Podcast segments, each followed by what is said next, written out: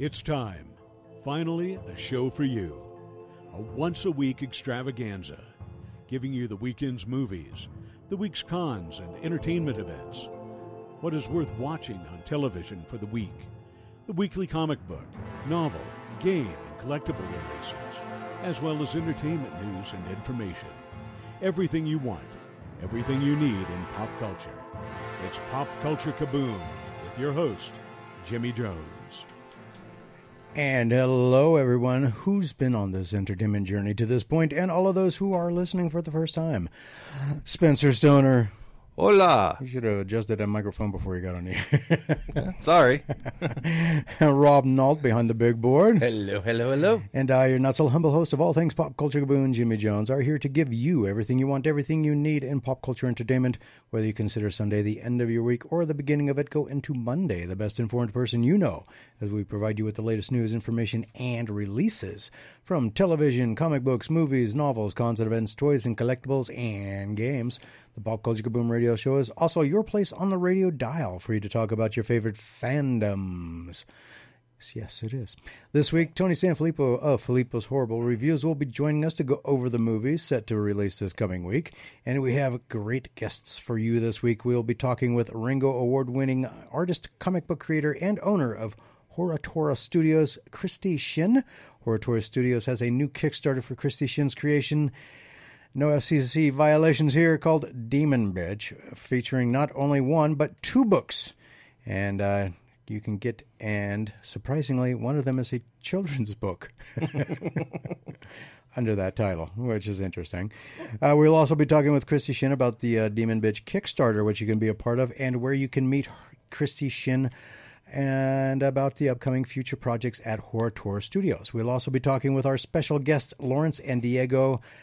Oh boy, hold on. Ariarte, Ariarte, and uh, the deep fried universe is growing. And after a record breaking showing at the San Diego Comic Con this year, with the, both the film Lumpia with a Vengeance and the Lumpia with a Vengeance comic book, we'll be talking with Lawrence and Diego about what is next. Maybe a third Lumpia movie, maybe even an animated series. So we'll find out when we talk to them. All this and your comments and thoughts on the seven pillars of pop culture entertainment. Why is mine? There we go and uh, your favorite fandoms and everything discussed on the show. To add your voice, simply call 775 515 4141 anytime during the Pop Culture Kaboom radio show. You guys okay? Uh, yeah, absolutely. I mean, not not really much we can add to that. I mean, No. you put it pretty succinctly. You, you, you kind of have like that monologue thing going. Monologo, yeah. it's kind of mono meaning one. Oh, Erica, Eric in Linear in Linear uh, in Whittier, California, Linear, California, because it's a straight line. Uh, sa- says hi, and I said hi, hi, hi. Okay, go back to Hi, what's hi, happening. hi. Yeah, well, usually people do a hey, hey, hey, like Fat Albert. hey, hey, hey. Yeah, but no, I, I go back. I'm old school. I go with um, What's happening? yeah, exactly, Raj and uh, Yep. Dwayne. Hi, Oh, hi, I hi. loved what's Yeah, happening. me too. That was great. so you are always welcome to send us an e- an email with your questions or comments about anything discussed on the show. That is, if you don't feel like calling or uh, if you're too shy for the phones and don't feel like sending a message through the Facebook Messenger like Eric does in Whittier, California. And when you do, uh, email us, send it to popculturekaboom at gmail.com. Please put in the subject line, very important, question, comment, concern, or my fandom. Then, in the body of the email, please add your name and city, state, or country that you live in. I will not read email addresses on the air, and I want to know who the email is coming from. Uh, you don't have to put your full name, just your first name. Then fire away with what's on your mind. I respond to each and every email, or if they are for Spencer or Rob, I will forward the email to them to respond back to you. Bear in mind, it will be read on the air unless you specify for it not to be. And uh, Tim from Reno, Nevada. Uh, how could you not like a remake of Highlander? It's going to have Henry Cavill in it as Connor MacLeod. Oh, I, I've heard that the lead changed so many times. I don't even know who to believe is going to be in it anymore. I haven't heard that. Well, it's like I've heard Jason Momoa is attached. I've heard Henry Cavill. I've heard Ryan Reynolds. I haven't heard any of those Me except neither. for Henry Cavill. Yeah, me too. Yeah, I, well, uh, uh, you know, I'm just talking like unofficial. You know. Oh. Boom, boom, boom. Well, officially, it's just Henry Cavill. But uh, the reason why, uh, A, it's a remake, reboot, however you want to phrase Yeah, it. he's not a fan of Yeah, reboots he- and yeah, remakes. he's not. Yeah, I'm not. And I'm interested to see it. I like Henry Cavill. And it, it kind of, you guys have seen Henry Cavill. Oh yeah. He is six feet tall. Yeah. Okay. Yes. The original one, the whole cool aspect of it with uh, um, Kragan was that he was massively towering over um, Connor MacLeod. Do we or- do we know who's playing Kurgan in this? No, we don't. But Well, and- there's a thing called force perspective. Well, and even then, you know, six entire- feet. okay. That six feet isn't exact. I, I, you know, you and I are around six feet. No, I I'm mean, five ten. So Yeah, but but you know, still pretty close. but still, Yeah, I would yeah. not be playing Kurgan because I'd be shorter than him. Well, yeah, I know, and so you know that Even puts, with that the puts, Gene Simmons boots on, I yeah, but that only puts Henry Cavill like about here to us. Still uh, the most iconic scene in my mind from the original Highlander movie was when they're in the church. Kragan's in there, and uh, Colin McLeod grabs him, and he stands up, and he's towering over him, and he's just such a menacing. Uh, Clancy Brown was such a menace because Clancy Brown was six foot 2 Christopher Lambert is five foot nine. okay, so that's only two inches taller than Henry Cavill. No, it's not. Oh, well, yeah, so but still, who? Yeah, but he's not playing Kragan. He's playing Connor MacLeod. Oh yeah, but you know That's the difference. You get So- somebody Momoa's size, you get six foot five. There you go. Well, or the Undertaker, who's six foot eight. So you have to have somebody like six foot eight play play Kragan or Kragan. so It does- Well, yeah. but- well, the hard part. No, the hard part. Would, the hard part would be getting somebody with the menacing presence of Clancy frickin' Brown. I know. See, that that's another thing. So you have to find the height, the menace of him, and that's so, what casting directors are for. Yeah, Yeah, because I don't know. My only big thing is I know they're not going to have a Queen soundtrack, so it's not going to be as awesome. that's true. Well, they'll have Coldplay. One Republic. Uh, just kidding. Uh, so no, I just don't like reboots in general or Yeah. remakes in general because they usually He's a remake hater. Every well, it's not that I'm a hater. It's just that everybody wants to, you know, wants to treat, try and re- reinvent the wheel. And some movies, Yeah, but cash in don't. on a recognized Well, name. while here's the thing, it. though. Sometimes they're actually good because you know, depending on when that original movie was, we might have way better technology to tell that story better. Yeah, true. So- but uh, Oof. Remember Eric says Breaking Benjamin to do the soundtrack. Absolutely not. Can you imagine Breaking Benjamin doing Who Wants to Live Forever? No, I'm just gonna not even. I can't even make a joke. Just no. yeah, that's good stuff right there. Um, so yeah, that's going to be a that's uh, my biggest misgiving about it. Um, plain and simple, Tim. I, I just don't like remakes or reboots because I don't like. Usually, people put a bizarre and dumb. And and I sent you guys the article. Uh, J.J. Abrams is going to looking Oh, at yeah. remaking a Krull. yeah, I know. I saw that, or I saw that before he had sent me the article, and I was like, Ugh. Yeah, and, and that's where a case where you know the, the added you know technology might be great, but the problem is it's J.J. Abrams. He has kind Yeah. of the reverse Midas touch. lately. That's yeah. I'm not a big. Yeah, uh, yeah, no. JJ, I like JJ Abrams. It, so you know, it's certain things, but I'm just not. I'm not seeing him like directing this. You know what I mean? yeah. I loved Krull. I love It's, the it's original. not a Krull. superhero movie. I don't see like, and I and I don't see Krull as being a superhero movie. You know? Yeah, like- and, and Krull was actually like one of Liam Neeson's first movies too. He was in that. Yeah, he's one of the. He's just one of the. He's one of the. men- He's one of the uh, the prince's ma- merry men as they're going around on the adventure. He's the one that has like multiple wives. See, I saw that movie once, like forty years ago when it first came out. I, I love that. All I remember is the bad a great movie. Cyclops um, makeup job with the and Yeah. uh, him getting crushed by a door. Yeah, that- So that- that's- that's that's stuck- the only things I remember. Yeah, that stuck with me almost as much as Artax dying and Never Ending Story when I was a kid. really, you were sad about it. Yeah, I like the Cyclops gosh. guy. So did I, but still, that was just uh, it. Just was not a good. Uh, no, he had the coolest weapon though. what was it? That weird like. Spear thing, or you mean the the the, the frisbee with the Yeah, like Oh, the, yeah, the glaive. yeah, You just, you just threw it and it was just the thing created by the guy from uh, Jeepers Creepers. You know? Yeah, that's what it looked like. Yeah, it's cool. I, I mean, when he held it up and the little things came out and it Yep. went right into his arm. Right. I, was- I mean, that could have been done a lot better. Uh, All right. Well, Eric says that uh, ben- Breaking Benjamin did do a cover version of uh, "Who Wants to Live Forever." Oh gosh. I'm gonna have to go look, look that up now. Thanks, Eric. 'Cause I'm Eric, gonna- you have single-handedly traumatized me now. Oh no. Well, I'll, I'll let you know if it's any good. I or like not. Bre- I, like Breaking it. Benjamin. See, and music is the same thing. Uh, You generally, uh, unless they put it like an absolute original spin on a s- on a song, uh, then I don't generally like re- um, cover songs, unless it's like, which is kind of weird. Because yeah, I, I I don't like them doing remakes of movies because they change too much. But I like when a band does a cover version of a song if they change it to match the band as opposed to Well- the band trying to match the original. Well, song. why make it? Why make it sound like how, how it was done before? Because They've that's, done- I was gonna yeah. say like done- there's I don't I don't know I don't hear a lot of remakes that are trying to be the same. Well, uh, So, especially from especially when they go like cross genre. You know Well, what I uh, mean? Queen's uh, "Crazy Little Thing Called Love" was done by Cheap Trick, and it sounds exactly the same. Really? Yeah, Yeah, and then uh, Ninja Sex Party did an entire uh, album of covers, and they sound almost exactly like the originals. which is just pointless to me. It's like so.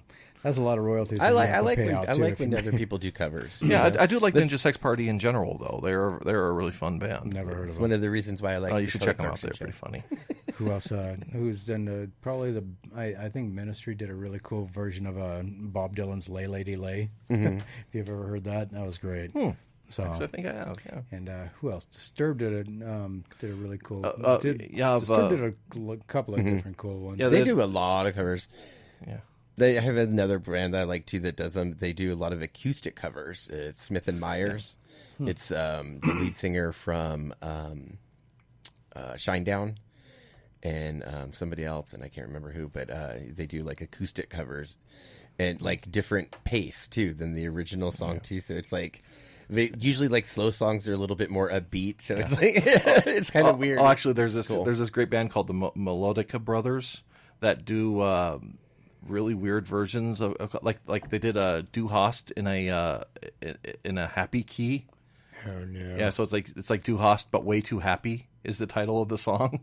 Wow. and it's just like Du Du Hast. Okay, that's just going to be too much like a lounge singer version. oh no, but then they you know they have but they do that. like David with a bunch Hasselhoff singing it. Oh, by the way, Sound of Silence by Disturbed. That was Yeah, what well, I was. yeah, that was their that was their big one, but they yeah. do Yeah. actually like a lot of covers. Yeah, that was a really good one. I really liked Anthrax that did a lot of really cool covers too. Anyway, uh, so if you want to send us an email, popculturekaboom at gmail.com. Uh, upcoming stuff, uh, join Rob Spencer and I Saturday, October 14th at the Brewery Arts Center in Carson City for the Carson Creepy Short Horror Film Competition screening and award ceremony. There will be a costume contest, so dress the part, a silent auction, and a raffle. Uh, plus, you will see short horror films from some of Northern Nevada's creative film minds. Doors open at 6:30 p.m. and tickets are available at the door and at the Silver State Storytellers website, which is nvstorytellers.org. So, uh, yep, Eric agrees with you. Yeah, it's a good cover song, but uh, yeah. Anyway, uh, there are 348 days until Carson City, Nevada's first ever pop culture and comic book convention, Kaboom Con, announced right here on on the Pop Culture Kaboom radio show.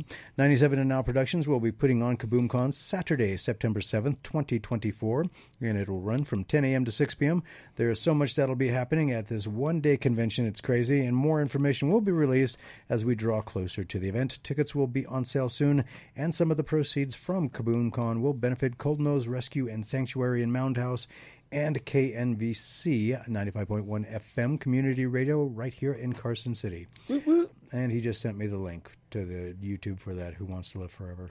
nice. I will find out if it's actually the same song or they just took the title from it. We'll find out.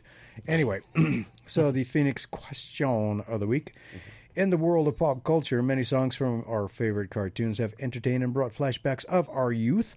The Phoenix question of the week What are your top picks for cartoons with the most iconic theme song? And uh, we'll limit it to three. And Rob? Okay. We can shoot with me first. Um, I have I actually have a couple that I like. When I was like limit three, I'm like, okay, cool. I can. I think I can limit it to three. Um, of course, Scooby Doo. like I hello.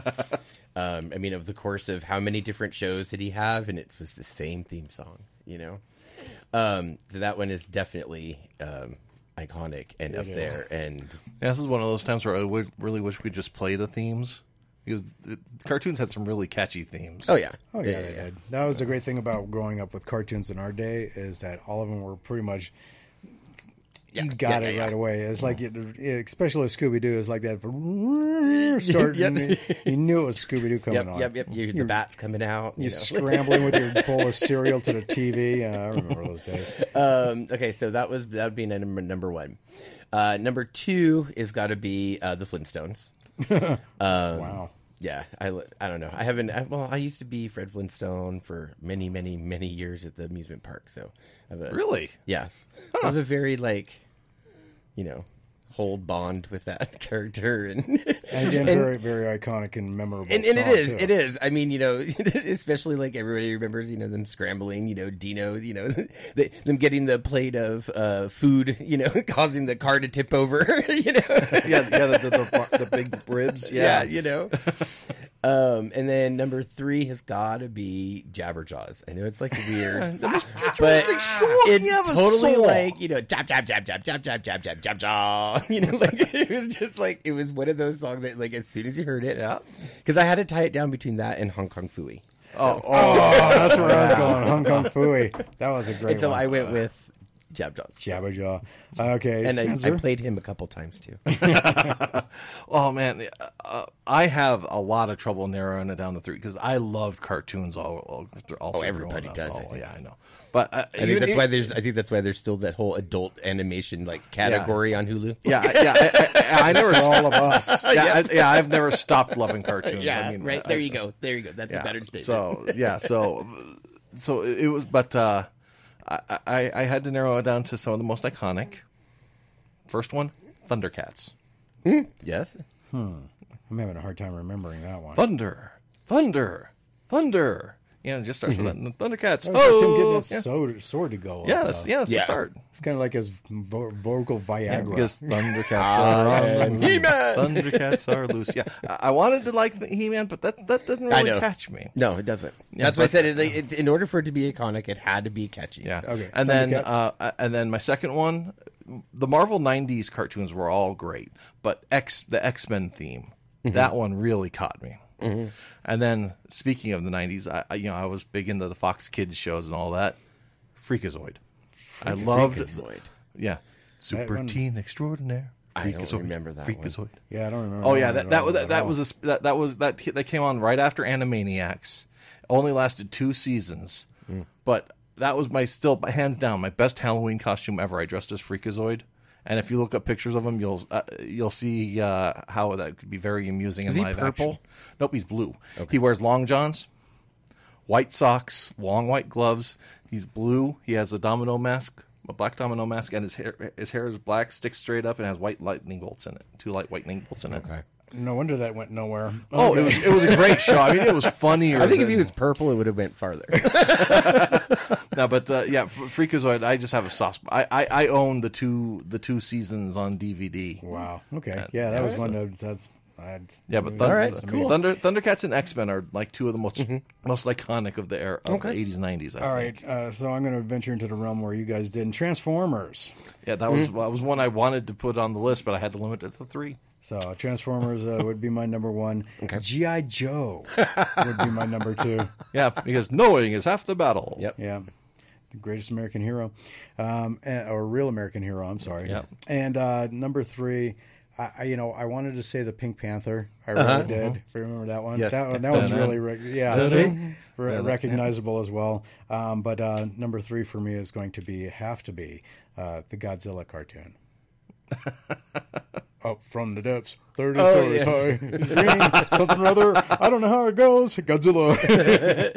And then, it, and then they had to blow it by going "and Godzooky." And every time they got to that point of the song, I let- let out this very audible groan. It's like, ah, why?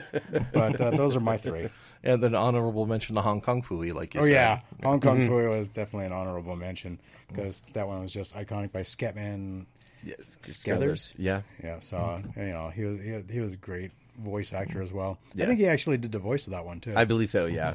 So, but yeah, those are my three. Um, Eric's uh, I see his little dots going. He's Oh, okay, cool, cool, away. cool. I want to hear. Uh, his selection is Mask. Oh, the car, with the cars. Yeah. oh, okay. I don't remember that one. Tiny Toon Adventures. Yeah. Oh, Oh, and of course Looney Tunes. You Oh, dun, yes. dun, dun, dun, dun. Dun-dun-dun-dun-dun. Yeah, yeah. Yeah. all right. That's that's Yeah, actually the, cool. the, yeah, the good choices all. I mean, uh, Yeah. See what you are missing, Gen Z. well, yeah, just I mean, your I mean, instrumentals that last for like well, yeah, I mean, 20 I- seconds. I, th- I think like the last really big cartoon thing I theme I can think of is SpongeBob. Yeah, huh? yeah. Yeah, because who lives on a, in a pineapple under the sea? Well, I, got, I got my own version of that song. Yeah. But anyway, Whoa. with that being said, and the music coming up, it is time for our first hard break. When we get back, we got more show for you, all kinds of stuff. We'll get into some news articles. Don't forget, we'll be talking with Christie Shinn later. In, Christie Shinn later in the show. I wanted to make sure I said her name right. And Lawrence and Diego Ariarte, Ariarta, Ariarte. Ariarta, A, Ariarte, and uh, of course Bobby World. Uh, I don't know what Bobby World is. I think he meant Barbie World. I don't know. Um, and also, uh, we'll be talking with Tony Sanfilippo about the movies. As if he's still not upset about his his uh, Broncos losing. But we'll be right back after this, so don't go anywhere.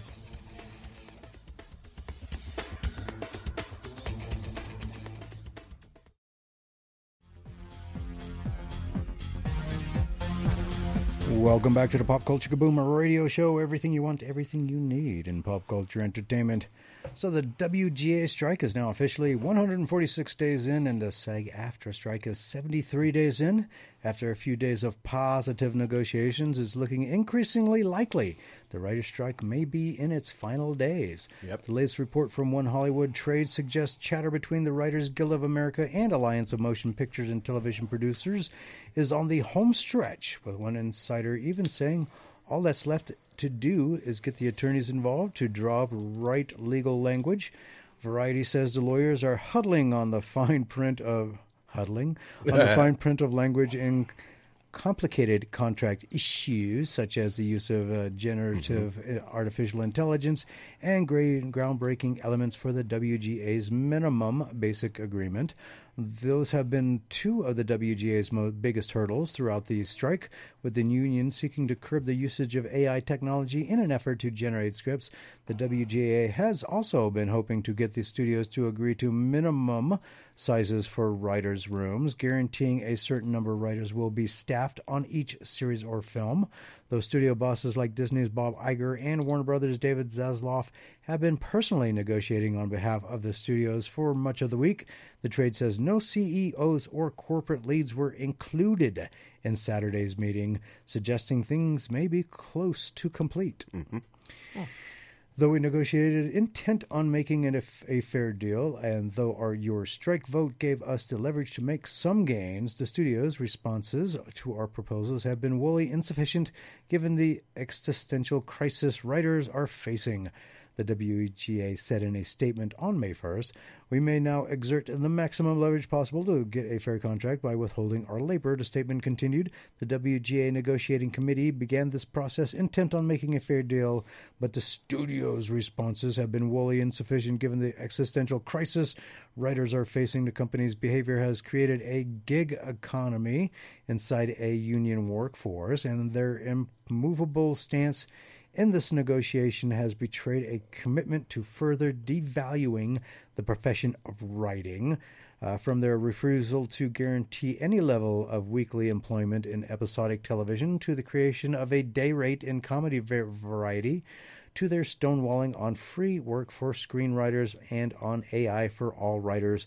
They have closed the door on their labor force and opened the door to writing uh, as an entirely freelance profession. No such deal could ever be contemplated by this membership.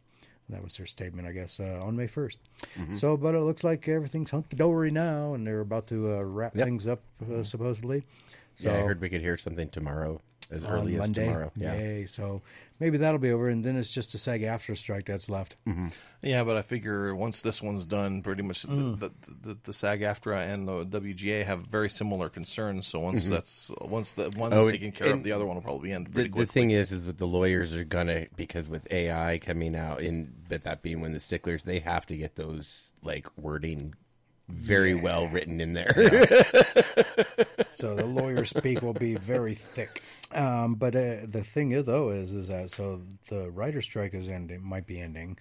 The SAG-AFTRA strike is still ongoing, Yep. and uh, by the end of next week, the video game Yeah, they're supposed to go on be strike. on strike. So Yep. Will it ever end? I don't know. So, but at least uh, some progress is being made. I think it's just a salvage because what uh, that report back way back, uh, like at mm, beginning of the month or last month or something like that, where uh, the industry lost like 500 million or something like Yeah. that in the last quarter. So, which means that the state of California lost 500 million. uh, in other words, In Georgia. and oh yeah, in Georgia. I mean, a lot of stuff's happening in Georgia now. You know. Oh yeah, yeah. Marvel works primarily out of Georgia Yeah. now. Yeah. Well, that's because California is too expensive to do anything nowadays. So that's why. Well, and it's it'll hopefully like in, in increase the awareness plus the speeding up of getting them to uh, do that law here for Nevada too. Which law? That they're they're trying to get the studios to actually ha- build studios down in um, Vegas, and Jeremy Renner's trying to get them as well to have a studio up here. Well, that'd be small. I tried to get Dustin mm-hmm. Ferguson to build a stu- his one of his studios up here. He built a studio down there. Mm-hmm. I'm like, no, build it up here. Mm-hmm. Well, yeah, because you have so many different terrains just Yeah. in a f- couple hours Oh, yeah. drive. A couple around here. hours, Yeah. thirty minutes. Oh yeah. Yeah, no, Jeremy Renner's been actually on the like campaign with the writers of the bill because mm-hmm. they're solely about like oh Vegas, Vegas. He's like, no, no, no, no. He's like, we need Northern Nevada in this as well. Mm-hmm. Like this, they need to be included. And Yes, definitely. I'm like, thank you, Jeremy. Even though you live in Tahoe, hey, that's Northern Nevada still. yeah, depending on what part of Nor- Tahoe he lives. Mm-hmm. He's in. He's actually in the Nevada part. Okay, good. Yeah, because he, he comes down to Reno ever so often. Well, so does everybody else from Tahoe. He's actually shop down here in Carson. We used to see him. So does everybody else from Tahoe. I know, I know but we used to see him. So Okay, well, I haven't seen him yet. I saw Steve Austin. That was about it. An unexpected DC villain might be making their return. Shocking. Uh, DC recently released their solicitations for December 2023 and early January 2024, which revealed the first details surrounding Wesley Dodds, the Sandman number three. The m- miniseries is written by I don't care, and has been chronicling the adventures of the titular vigilante in relation to the current Justice Society of America ongoing series. As the new synopsis for Wesley Dodds, The Sandman number three hints, Wesley's ongoing mission will bring about the return of the fog. okay. Unless it's John Carpenter's, I'm not too. Yeah, I'm, not I'm like, all right. So that is like a total 1930s character right there. Yeah. If you think about it, the fog. Because the Sandman they're talking about isn't the Neil Gaiman. No, no, no, Gaiman no, Uh, Sandman. They're Yeah, talking it's- about it's the, the original original. Sandman Yeah. back in the day, Sandman. So that when I guess the fog would have been a scary character, uh, who is apparently using Wesley's gear for malicious purposes. Wesley's search for answers brings him to the city morgue as he learns the man who broke into his home didn't die from the fire. Okay, I didn't know there was a fire, but all right. Uh, but the clues he finds land him face to face with the true villain, and he's already begun using the Sandman gear. Didn't you just say that? Enter the Fog. The Fog was first created by uh, these two people in 1980, 1985. Oh, now I feel real old. All Star Squadron, uh, 1985's All Star Squadron number 44, as one half of the duo of Nazi supervillains. Boy, Nazis just have been around in comic books since like the dawn of time. Well, yeah, because you know th- there was you know Captain America was punching Hitler back Yeah. when he was st- back when it was still you know Actually, considered Hitler. fantasy. Yeah, So Nazi. I know, in, in the 80s, Nazis, of all things. Uh, he said subsequently appeared in two issue arc of Just, Young Justice in the 2000s. The moniker of the Fog was later repurposed as a member of the Brotherhood of Dada. Dada, yeah. who uh, often went toe to toe with the Doom, Patrol. Patrol, yeah. A gender bent version of the character, uh, Shelley Byron, was portrayed by y- Wayne Wayne Wayne Everett on the Doom Patrol television series. There's no telling at this point if Wesley Dodds the Sandman's version of the Fog will be an exact continuation of either character or some sort of new incarnation. Wesley Dodds the Sandman number three is set to be released on Tuesday, December 12th. So basically, like a uh, um, collector's alert Right. if you're into collecting stuff, because sometimes these old villains or old heroes, when they make an Yeah, appearance right. out of nowhere, Especially obscure ones like this. Oh yeah. Um, so all of these. This here's another one that might be a uh, pretty good, uh, um, good one. So, do you want to talk to uh, you know Dreamwell Comics? Have them set aside No, for you. no. See, I thought you, you don't want another wheelbarrow amount of, of comics I don't to want. have to I pick don't, up. no, I don't. I, I'm not particular on DC. I never have been. So and See, I thought you were going to talk about the whole Beast Boy thing going on right now in DC. Beast Boy thing. Yeah, they're making him a villain. Uh, gee, um, so they're copycatting Marvel again because they just got Marvel just got done doing that with the Beast. Mm-hmm. So anyway, actually, Well, yeah, but the difference is He turns Beast into Boy's Starro. blue. no, Or no, Beast Boy's green. I'm Yeah, I was sorry. about to say. He turns Beast into is Starro. turns into Starro. Yeah, Oh boy, with spores and everything. really? Yes. See, they see just because you're a shapeshifter doesn't mean you take on every single characteristic of something just because you change into it, and that's where there's never been any real clarification on that. You know, exp- like with Mystique, you know. So just because you can imitate what somebody looks like, uh, wouldn't it be just you looking like that person in the same clothes? Well, yeah, because uh, well, oh no, no, because she can actually change her skin to look like the clothes and Yeah, stuff. But it's like Which she is can't. kind of disgusting. yeah, but she can't. so uh, is she actually wearing clothes, or is that her skin? that's her skin. Ew, that white dress. Yes. Ew. Yeah, but then you know, but she like she can't copy adamantium. Right. Like, so like, just Right. that's one She thing. can that the copy the look. It'll look like it, but it ain't Yeah, has the that's quality. One, that's one thing the movies did really well when when when Hugh Jackman's were fighting, but Mm-hmm. the Mystique one, you know, tried to block his claws, but the claws went right through hers, and she's like, "Ow!" Yeah, the skin. That's disgusting. Uh, well, there has been. he's just focused on that. well, that is. That's kind of nasty. Uh, while there has never been a shortage of demonic forces in the Marvel Universe, none have made us as a significant an impact as the demonic powerhouse known as Mephisto. Yep. yep, he's the one responsible for one more day. Apart from menacing Earth's mightiest heroes, the powerful demon has maintained a small but potent stranglehold over a dedicated group of followers throughout the centuries that has become known as the Cult of Mephisto. And Marvel has just set the group up for a gruesome return to the spotlight as they hunt down one of the publisher's most popular and powerful heroes. Any guesses? Uh, mm. Either Spider Man or Deadpool. Captain Marvel. None of the above. Over the past few months, the titular anti-hero of Ghost Rider number 18 has gotten close to his unexpected new partner Talia Warroad in numerous ways. Apart from their tight-knit working relationship, the two have embarked into a romant- romantic one as well. Hmm. Surprisingly, none of this has lent itself to Talia opening up about her past or how she came to be one of one of both Shield and the FBI's top occult experts. As it turns out, Talia is simply in, in, innately in tune with the darkness that surrounds her, and she has an unsettling connection to the cult of Mephisto. Oh, yeah. So there you go.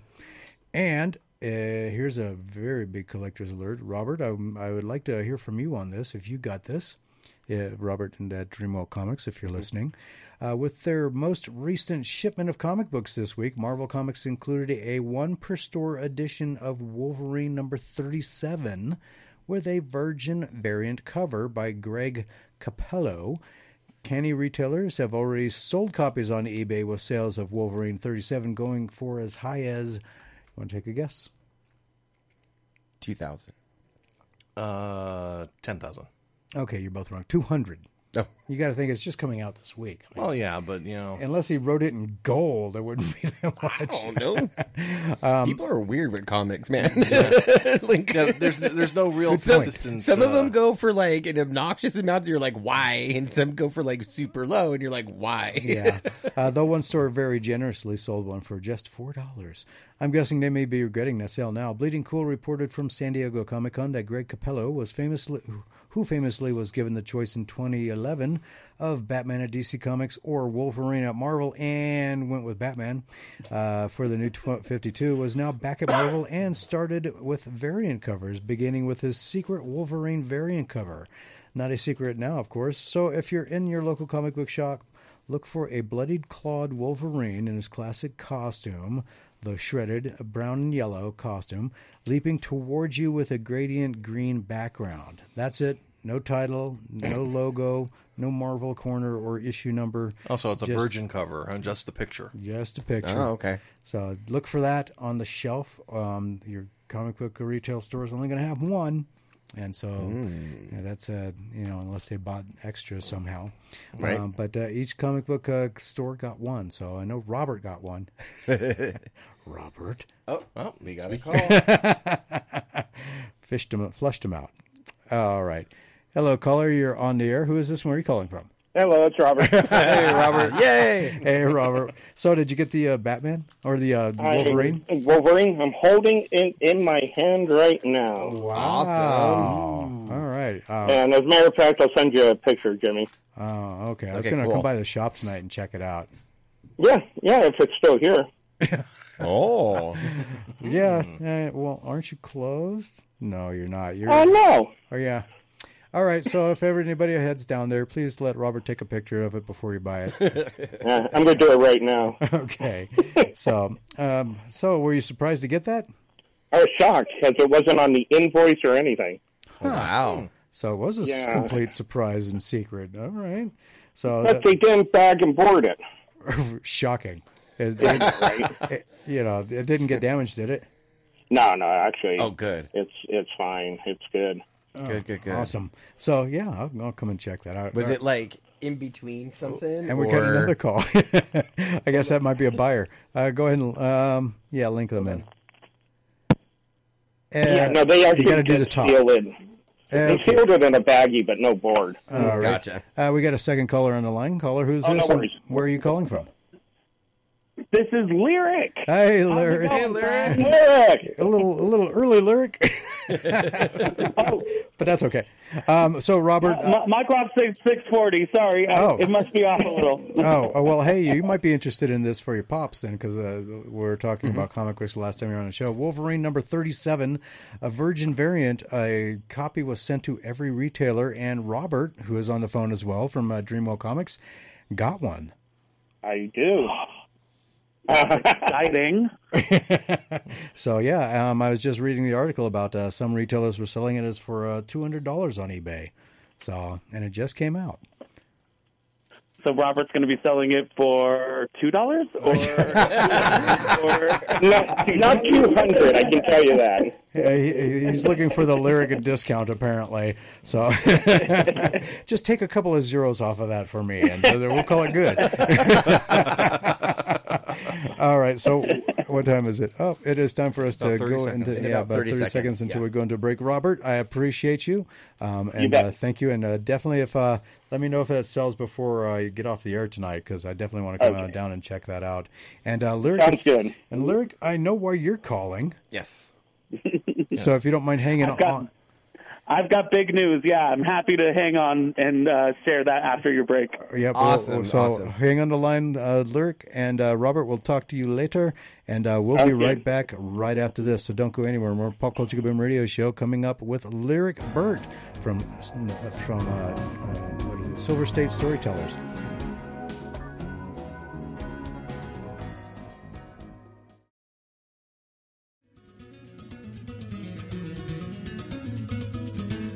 Welcome back to the Pop Culture Kaboomer Radio Show. Everything you want, everything you need in pop culture entertainment.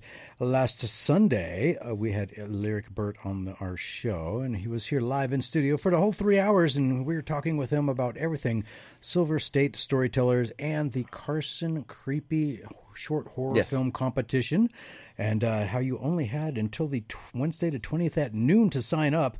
Um, at the time that he was on, on the air with us on Sunday, they had 20 teams. And uh, Lyric, you have some big news. Yes, so we did have more signups after my appearance last week. Nice. By the time Awesome. registration closed.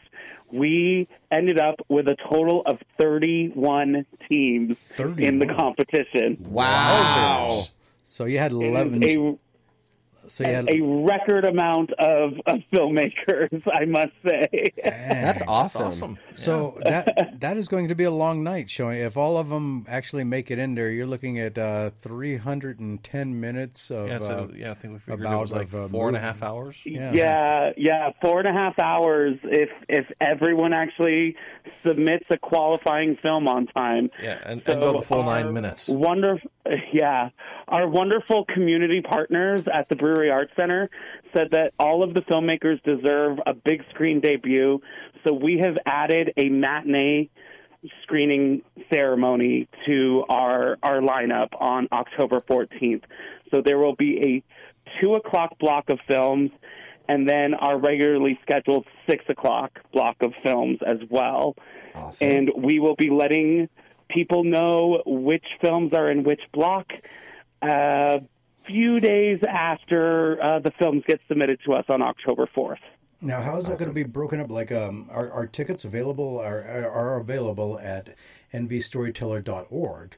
Um, so, Yes. are you going? Is it one ticket for both screenings, or, or are they going to have to buy? Someone going to have to buy separate tickets? We we do have some package deals where you can buy tickets to both screenings if you would like to attend both blocks.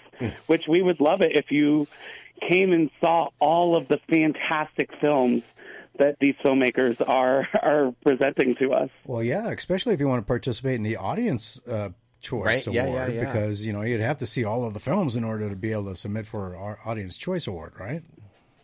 Well, we we will say that uh, you know you're going to have to want to pack the uh, the audience with your friends and family. Now, are, are, Uh, because we'll, we'll have two votes. There will be a that- vote for Block A and a vote for Block B. okay, good. That's what I was just going to ask you if you had, yeah. Okay. Well, that'll be interesting. Uh, congratulations, sir. That is very exciting news. Um, so, how does that play out with the uh, have you uh, with the uh, costume contest? We are only doing the costume contest, the silent auction, and the raffle during the evening screening. Gotcha. Okay. So all of the big And stuff that is still also happens. where the big awards will be happening. We will be doing the big awards presentation during the evening block as well. Yeah, but it's still cool that they're that they have the second, the earlier showing too, though. yeah, but Now, there's a possibility that some of the earlier showings are going to win some of those awards for later. Is that correct? Absolutely, yes. Which is why we are going to make all of the films available online on October 15th. Oh, You that's will be able to see those on our YouTube page and on our website. Cool. Awesome. So if you want to go and check them out, it is an nvstorytellers.org. And um, c- congratulations, sir. That's awesome. 31 teams signing up. Um, I, I, mean, I, I am beside myself, and if anybody out there is listening who is a competing team, we are so grateful to you. Thank you so much. all right, everybody. Good have- luck to everybody. Yeah, exactly. Yeah, And I'm looking everybody forward fun. to seeing Oh, well, actually, now that the uh, um, it's almost over with, actually, because they have to, they have until what October Fourth? October 4th. Um, since we're getting pretty, cl- well, we still got a week Oh, to go. Well, what were the and a half. props? Yeah. yeah, can you that's tell what, that's the what I wanted to know what the props were. Prompts were. Yeah.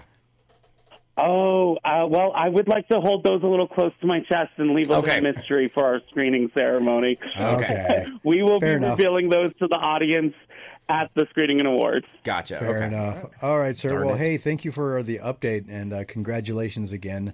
And uh, definitely one day uh, put make public exactly how they're going to be doing everything uh, through their Facebook page, it'll be in the Pop Culture Kaboom news feed. And again, sir, congratulations. That's awesome. Yes, congratulations. Thank sir. you, friends. I really appreciate it. You guys have a wonderful evening and a great show. You, You too, too, sir. sir. Thank you. Bye bye. All right, so let's get into the comic books that are being released this Wednesday, September 27th. At least here I highlight the number one issues and or major story or anniversary issues that are being released because those are the ones that have the most value interest to collectors and investors. Don't base your buying decision solely on my opinion. It is, after all, only my opinion. To keep this list to a minimum, I do not include in it trade paperbacks, graphic novel collections, hardcover, softcover volumes, or reprints. If you are an independent comic book company or creator and have something coming out, please let me know by sending me an email at popculturekaboom. Put upcoming comics in the subject line and include in the body of the email the publisher's name, the title of the book or books, when the book or books will be coming out, and the issue number so I can add your book or books in the future. First up from Aardvark Vanum is Cerebus in Hell presents Hell question mark bot number one one shot with two cover variants. Antarctic Press has Kaiju Cooking number one. Kaiju cooking. I like it. Great title, if nothing else. And they also have Valkyrie Saviors Key of Storms number one of three with two cover versions. Variants, I should say. Anyone Comics has Millennials You Are Special number one. Band of Bards has Grandma Tilly's Hell Tech Mech number one of three. Grandma Tilly's Hell Tech Mech. I not don't make these things That up. that is a. Gr- I love that title. Boom Studios has Stuff of Nightmares, Red Murder number no, it's Red Rum, uh, Red Murder number one with uh, wallet busting ten cover variants, or actually that's bank busting. Dark Horse Comics has Usagi Yojimbo Ice and Snow number one with only three cover variants. Gamma Turtle Soup. Oh, okay, I got it. He's uh, commenting on the Kaiju Cooking number one. Gamma Turtle Soup. Uh, illegal in most countries. Uh, DC Comics, Batman, Catwoman, The Gotham War, Red Hood, number one, number of two, with three cover variants. Uh, It's like they don't even really, really title their comic books anymore. They just throw names together. Batman, Catwoman, The Gotham War, Red Hood. I know, like I'm like, where did Red Hood come out of there? Like, is it like dash Red Hood? No, there's no dashes, there's no commas. it's just a space. it's just spaces in between words. Oh. It's very odd. Wow, it's like it's like it's like they have a dartboard with all the characters' names and stuff, and you know, uh, like cities and stuff. Oh, Batman, They're just oh, Catwoman, desperate. Red Hood, Gotham, War. Okay, Yeah, they're picking. Uh, okay, we need a hero. Uh, we need a, a city. Uh, okay, uh, Flash. Flash number one with a wallet busting nine cover variants. Power Girl number one with a wallet busting eight cover variants. Floating World Comics has Night Cruising number one one shot. IDW Publishing has Sonic the Hedgehog Amy's 30th Anniversary Special number one with three cover variants. Oh boy, I should have kept Robert on the phone. Star Trek Day of Blood. How do you pronounce this? S H A X S. Shacks. Shaxes. Good enough. Uh, Star Trek Day of Blood. Shax's Best Day number one with four cover variants. Mad Cave Studios has Tales from the Cave number one one shot. Marvel Comics has Avengers Annual number one with two cover variants. And okay, Robert, you're going to have to put this one on hold for me. Micronauts number one f- facsimile edition, Oh my gosh. but with three cover variants. So and I will take whatever cover variants you got, uh, Robert. So all three, all two, all one. Whatever whatever he has available. Whatever you got available, I'll, I'll take them. Yeah, but yeah, uh, so so the Micronauts are finally getting some love again. So that's that, yeah, that should which make you is happy. weird. right? Well, actually, that's probably the, that's the only way my, uh, Marvel can put out the Right. Micronauts is by doing that old doing the old one, the Yeah. old reprint type thing. Yeah, Vault Comics has Sainted Love. Bum, bum. Bum. Anyway, number Wow. one, I know, with a was wallet terrible. busting eight cover variants. Come on, that was punny. No, it was terrible. but you knew what I was talking about. You knew right away when I did it. Done, done. Two notes. That's all it took. Uh, Zenescope Entertainment, Bell Cursed number one with one shot with four cover variants. And that are those are your comics coming out. The New York Video Game Critics Circle, wow, that's what NYVGCC revealed this week. They are They have the holding largest acronym. they do. Uh, this week they are holding the 13th annual New York Game Awards this coming January. The event will officially return to the SVA Theater in Manhattan, set to take place on Tuesday, January 16, 2024. As you might suspect, they'll be honoring the achievements in gaming throughout 2023. That is what a gaming award show is about. Er, Yep, in several categories, as well as a few honorable awards. This year's show will once again be co hosted by Circle president and founder Harold Goldberg, as well as NYVGCC senior intern Makeda Mayfield. Senior intern. I know. What? and the 2022 I'm Andrew an Young. intern for life. Because I'm senior. I got it. That's what I mean. That's I look and imagine like I, I'm hope she's getting I'm paid. That's all I gotta say. intern. With a title like that, I hope she's being paid. Oh yeah, no doubt. Huh? The 2020 uh, Andrew Young, Aw- Young Legend Award recipient and former Nintendo of America president Reggie Les Ames Uh, the nominees will be announced soon, but tickets are on sale now for those looking to attend, and they are available at eventbrite.com. Yeah, he was usurped by Bowser. I know. kind of funny if when you think about it. Disney Parks is teasing a Black Panther expansion at one of their locations. The chairman of Disney Parks Experiences and Products, Josh D'Amaro, mentioned the MCU's beloved property during an investment summit this week. WDWNT reported his remarks. Why couldn't they? Anyway, his remarks about I have no idea what this WDWNT is. Walt Disney World News ti News Tonight. Wow, you're good. I would have never gotten that. I'm horrible. They have a they have a like a, they're like a magazine and YouTube channel. Oh, okay. Reported his remarks about getting a Wakanda experience into the real world somewhere. Uh, this week also brought news of Disney committing to a $60 billion spend on the parks over the next decade.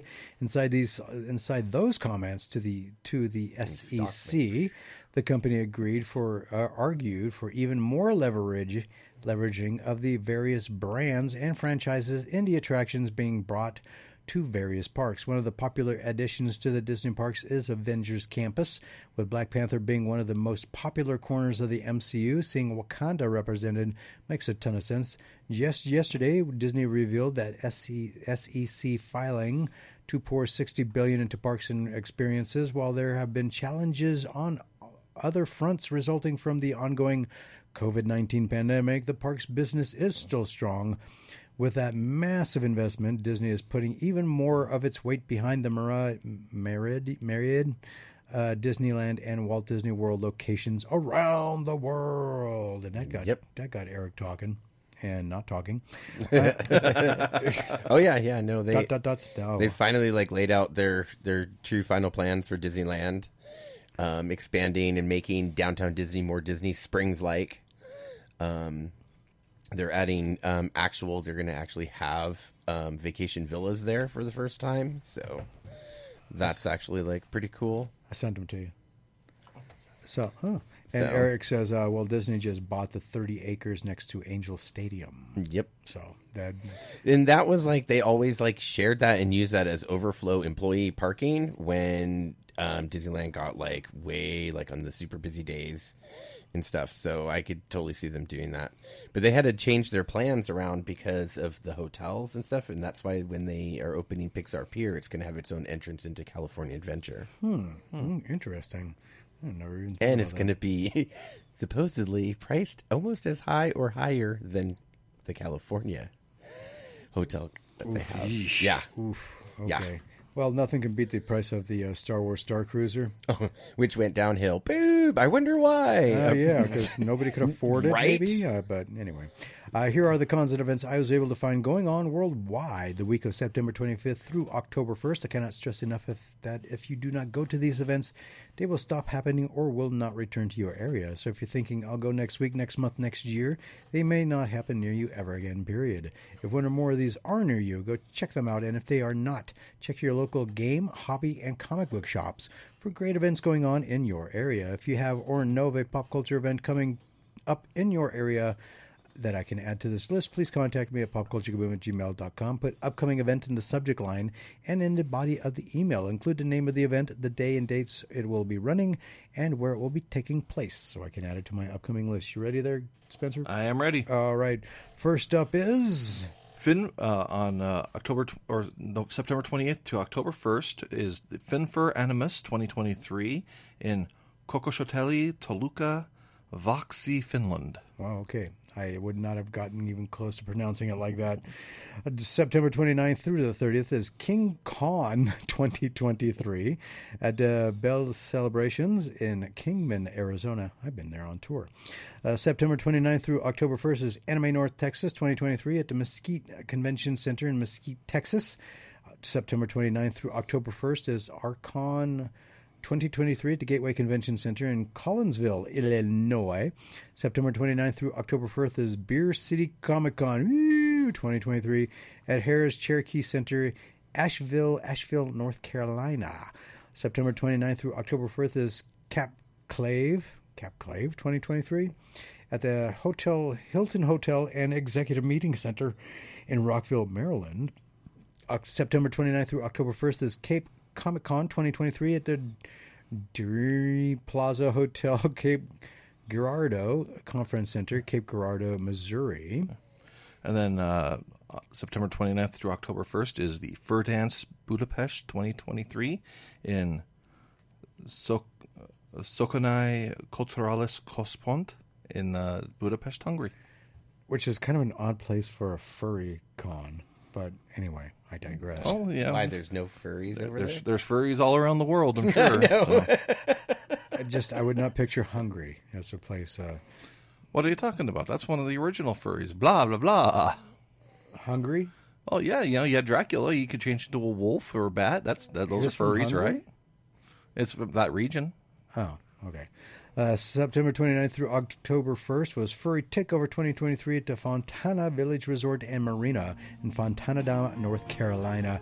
And with that music, it means it is our top of the hour break. If you missed any part of the show thus far and would like or just want to relive some of that funny stuff, then please feel free to check out the Pop Culture Boom podcast. Anywhere where you get your get your podcasts, your favorite podcast platform, in other words.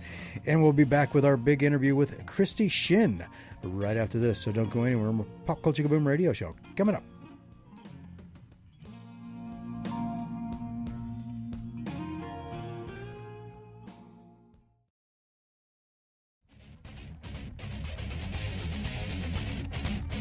Welcome back to the Pop Culture Kaboom a radio show. Everything you want, everything you need in pop culture entertainment. Oh, and feedback. and uh, we are welcoming to our show right now the. I don't know if I can get to the right part of the page here. Oh, there we are. Uh, the Ringo Award winning comic book artist and creator of the comic book Demon Bitch, and Miss Christie Shinn. And how are you? I'm doing great tonight. How are you? I'm just having a relaxing evening and enjoying life right now. Awesome. Awesome. Well, welcome to the Pop Culture Kaboom radio show.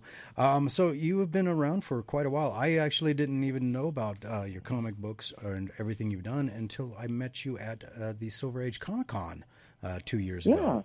So that was my first, Yeah. and it was so packed I couldn't get in to set up the camera to do a, a video interview for the YouTube channel. So I figured, well, one day I'm going to have to have her on the show. And then uh, you've been so busy with uh, doing cons and everything, I didn't think I'd get a chance to get you on the show before uh, the uh, Kickstarter ended. But fate has it, here you are.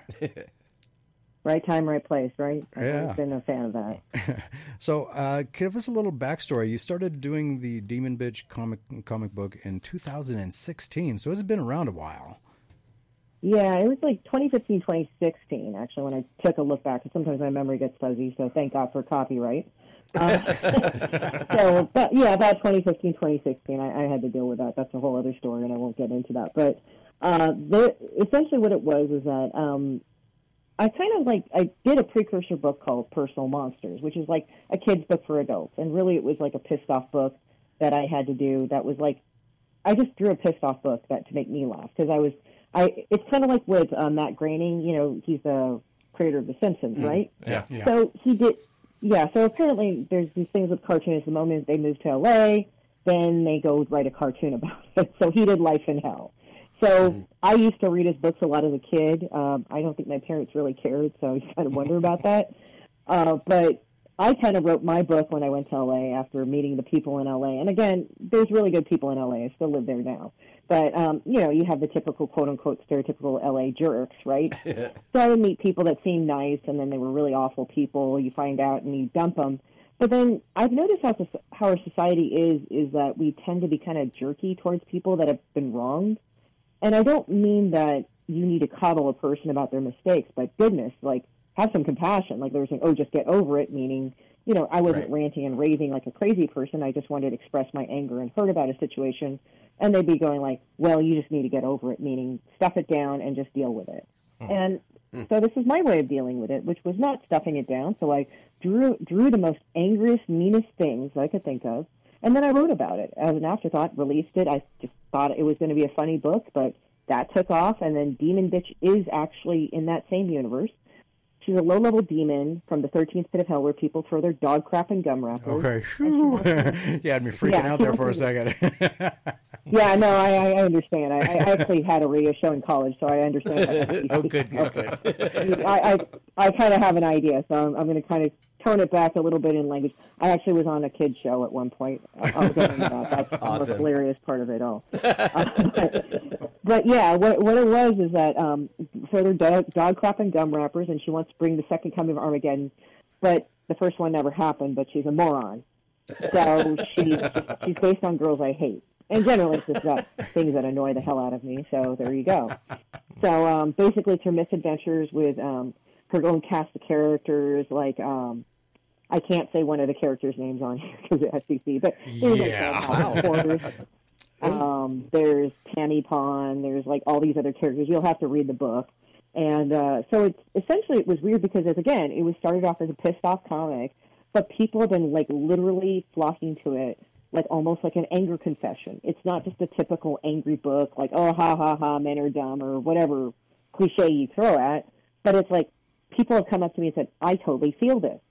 I totally feel this, and I my demographic is almost split down the middle of men and women. wow. So it's kind of amazing, and I'm actually pretty happy about that. And currently, I'm running a Kickstarter, and one of the books, there's the typical graphic novel that I have that I collect that has fan art from Mog Park. She is on Game of Thrones. There's also um, Lawrence Hubbard. He does Real Deal Comics. That's published through Fantagraphics. Um, he's got a big following there. I've got a couple of other people that are there that are very well known as artists in the Kickstarter community and in the underground comics and the independent comics community.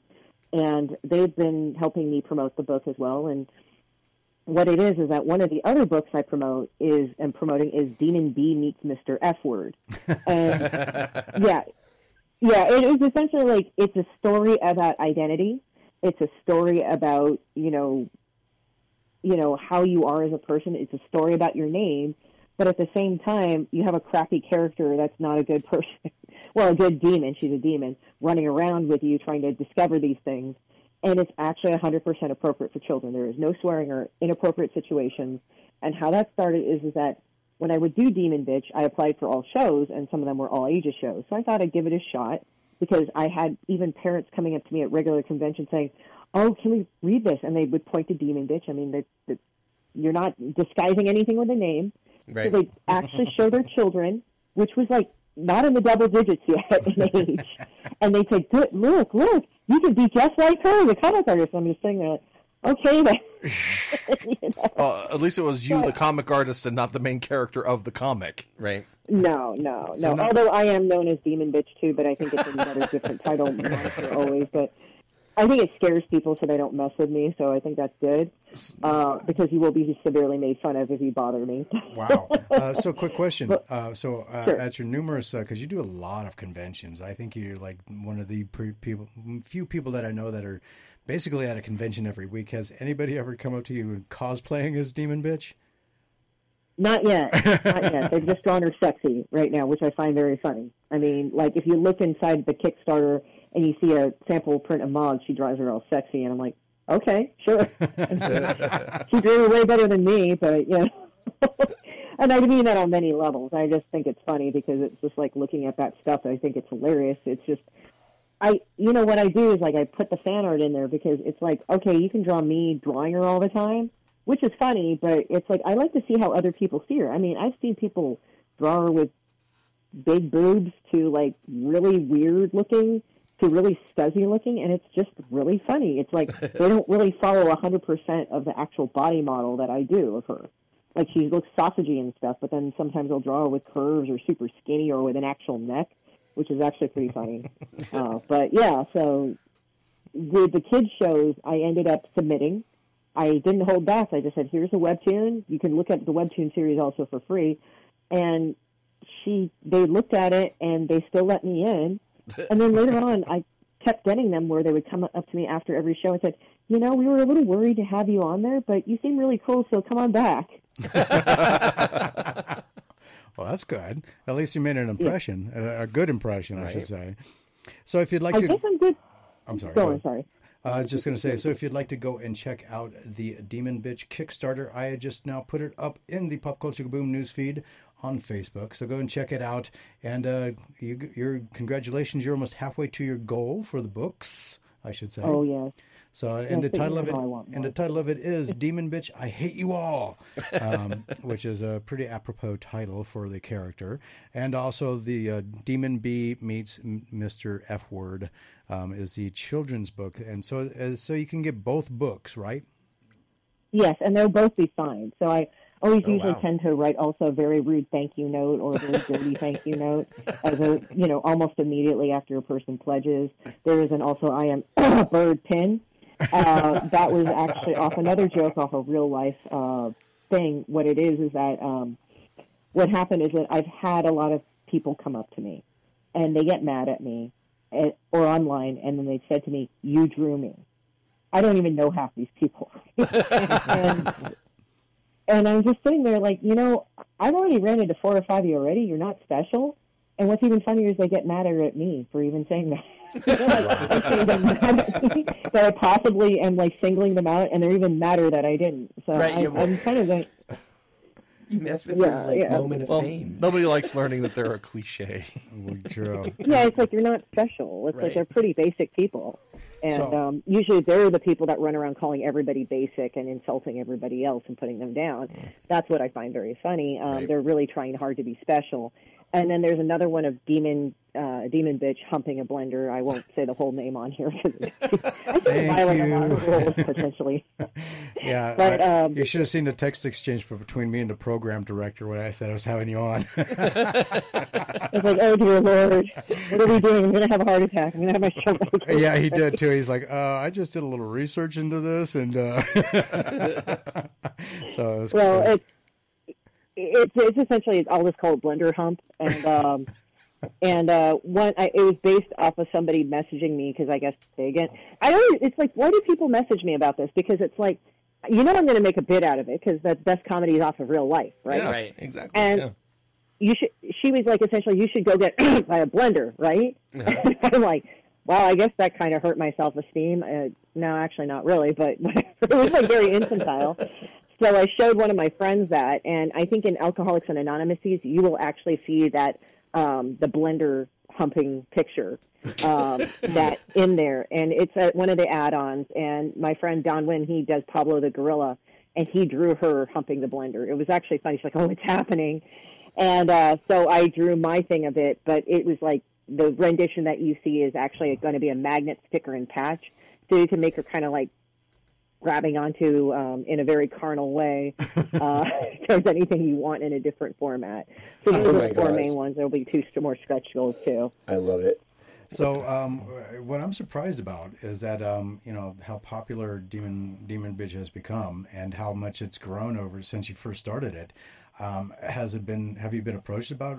Because I think this would be great, like on Adult Swim, like at midnight, as as part of their cartoon block. If there was a Demon Bitch cartoon, Let's just say I have been approached. Um, there are things in the meantime that I know of. Um, the only thing is, is that I cannot really talk about it. And number two, just I'm, I'm not part of the WGA or SAG-AFTRA or any of that, but it's No, but just out of respect to And- them. oh, I was going to say really- NDAs are also- NDAs are the bane of my existence when it comes to doing this job. It's like, yeah, Yeah. we're doing this great stuff that I can't talk about. so, Yeah, and also it's just like also right now I'm like looking at how the state of like the entertainment aspect of that is movies and TV because it does concern me as a creator to an a point like with AI art and things like that. Um, it's just like they're just working out a system because I mean from what I've understood or what I've seen and again I am not a member of any of those unions so but I do have friends that are so it looks like they're just sorting out the new aspects, like especially AR art and probably revamping a payment system regards to uh, writers and actors and such, like different compensatory systems that were kind of left in the air. And also with the advent of AI, um, it's made a lot of people nervous. Um, I could go on a whole thing about AI. I won't. but it's a it's an evolving thing. It kind of reminds me of when you know when they cloned Dolly the sheep years ago, and people got very uncomfortable with that because it's like, oh, you're going to clone human beings. It's going to be this whole clone war thing, and they did put down rudimentary laws for the ethics of human cloning. Um, I don't know about all those laws, so I'm pretty sure that it's going to follow the same trend as that. Well, a, a, thing I noticed lately is with at least with comic book conventions of any sort is that they've actually put it in their bylines if you're going to be a vendor that you cannot sell AI art, which is really Yeah. I think is a really good good thing that the uh, conventions are doing to help protect arts individuals such as yourself who will go there and you're, you're trying to sell your stuff and then somebody just has AI creating it for for them, you know. Yeah, yeah. I mean, it's like it's it's kind of funny too because one of my friends, just for laughs, um, he one of them actually did put it through an AI machine, Demon Bitch, just to see what would happen. She broke it really bad. she didn't know what to do. I just thought that was really funny. I mean, he just showed me. I mean, he wasn't interested in replicating my work. He just wanted to see what would happen, and it just like he it broke bad. It was so bad. It broke it so bad. You know, I'm, I'm But, not. yeah. I'm not much of a casting director, but I honestly, if uh, if it does end up, Demon Bitch does end up being an animated series in any shape, way, or form, you've got to do the voice, Oh god.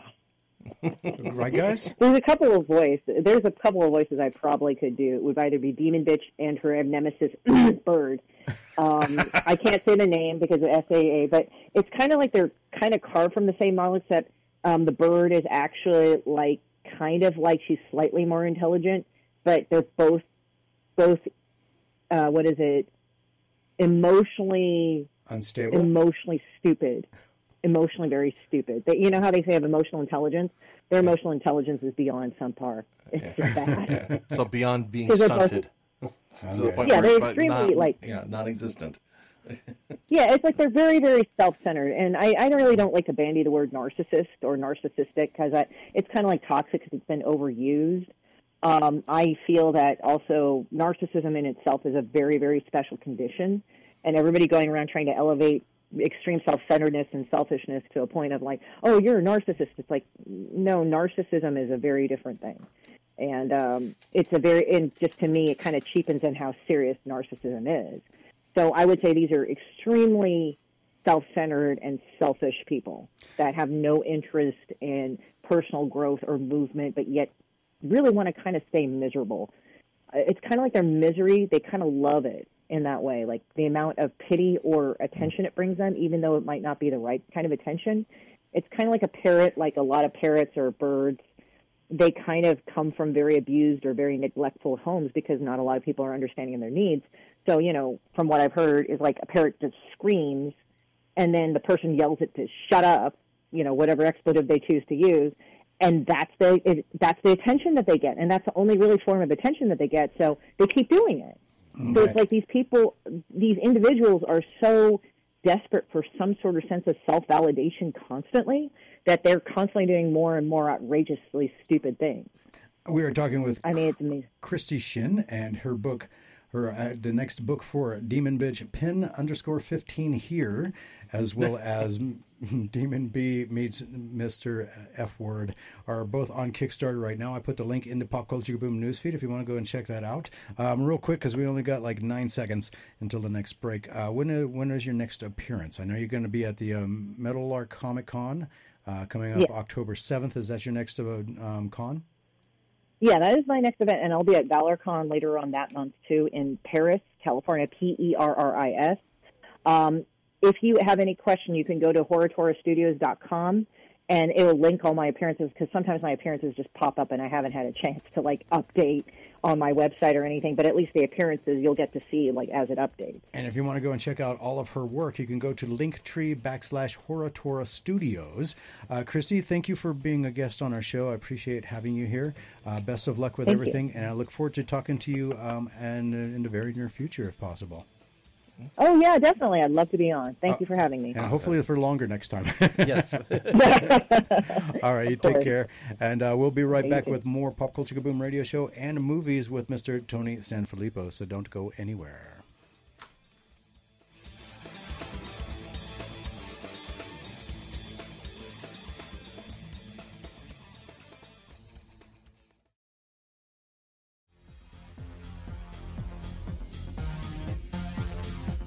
Welcome back to the Pop Culture Kaboom radio show. Everything you want, everything you need in pop culture entertainment.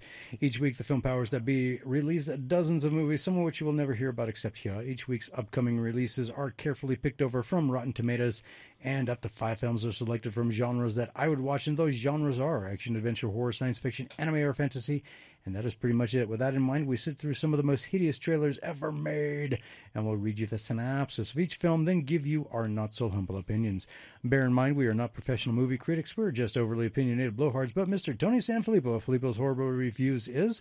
You can catch all of Tony Sanfilippo's reviews of concerts, television shows, and movies at Filippo's Horrible Reviews. And how are you, Saw? Uh, I'm bad tonight, Jimmy. Two Oh. reasons. Number one, I'm at work, uh, so it's gonna be a little weird because I'm I'm at Costco, still closing it up. And two, the Broncos. Oh, the Broncos. Seventy to twenty? Are you kidding me? Seventy?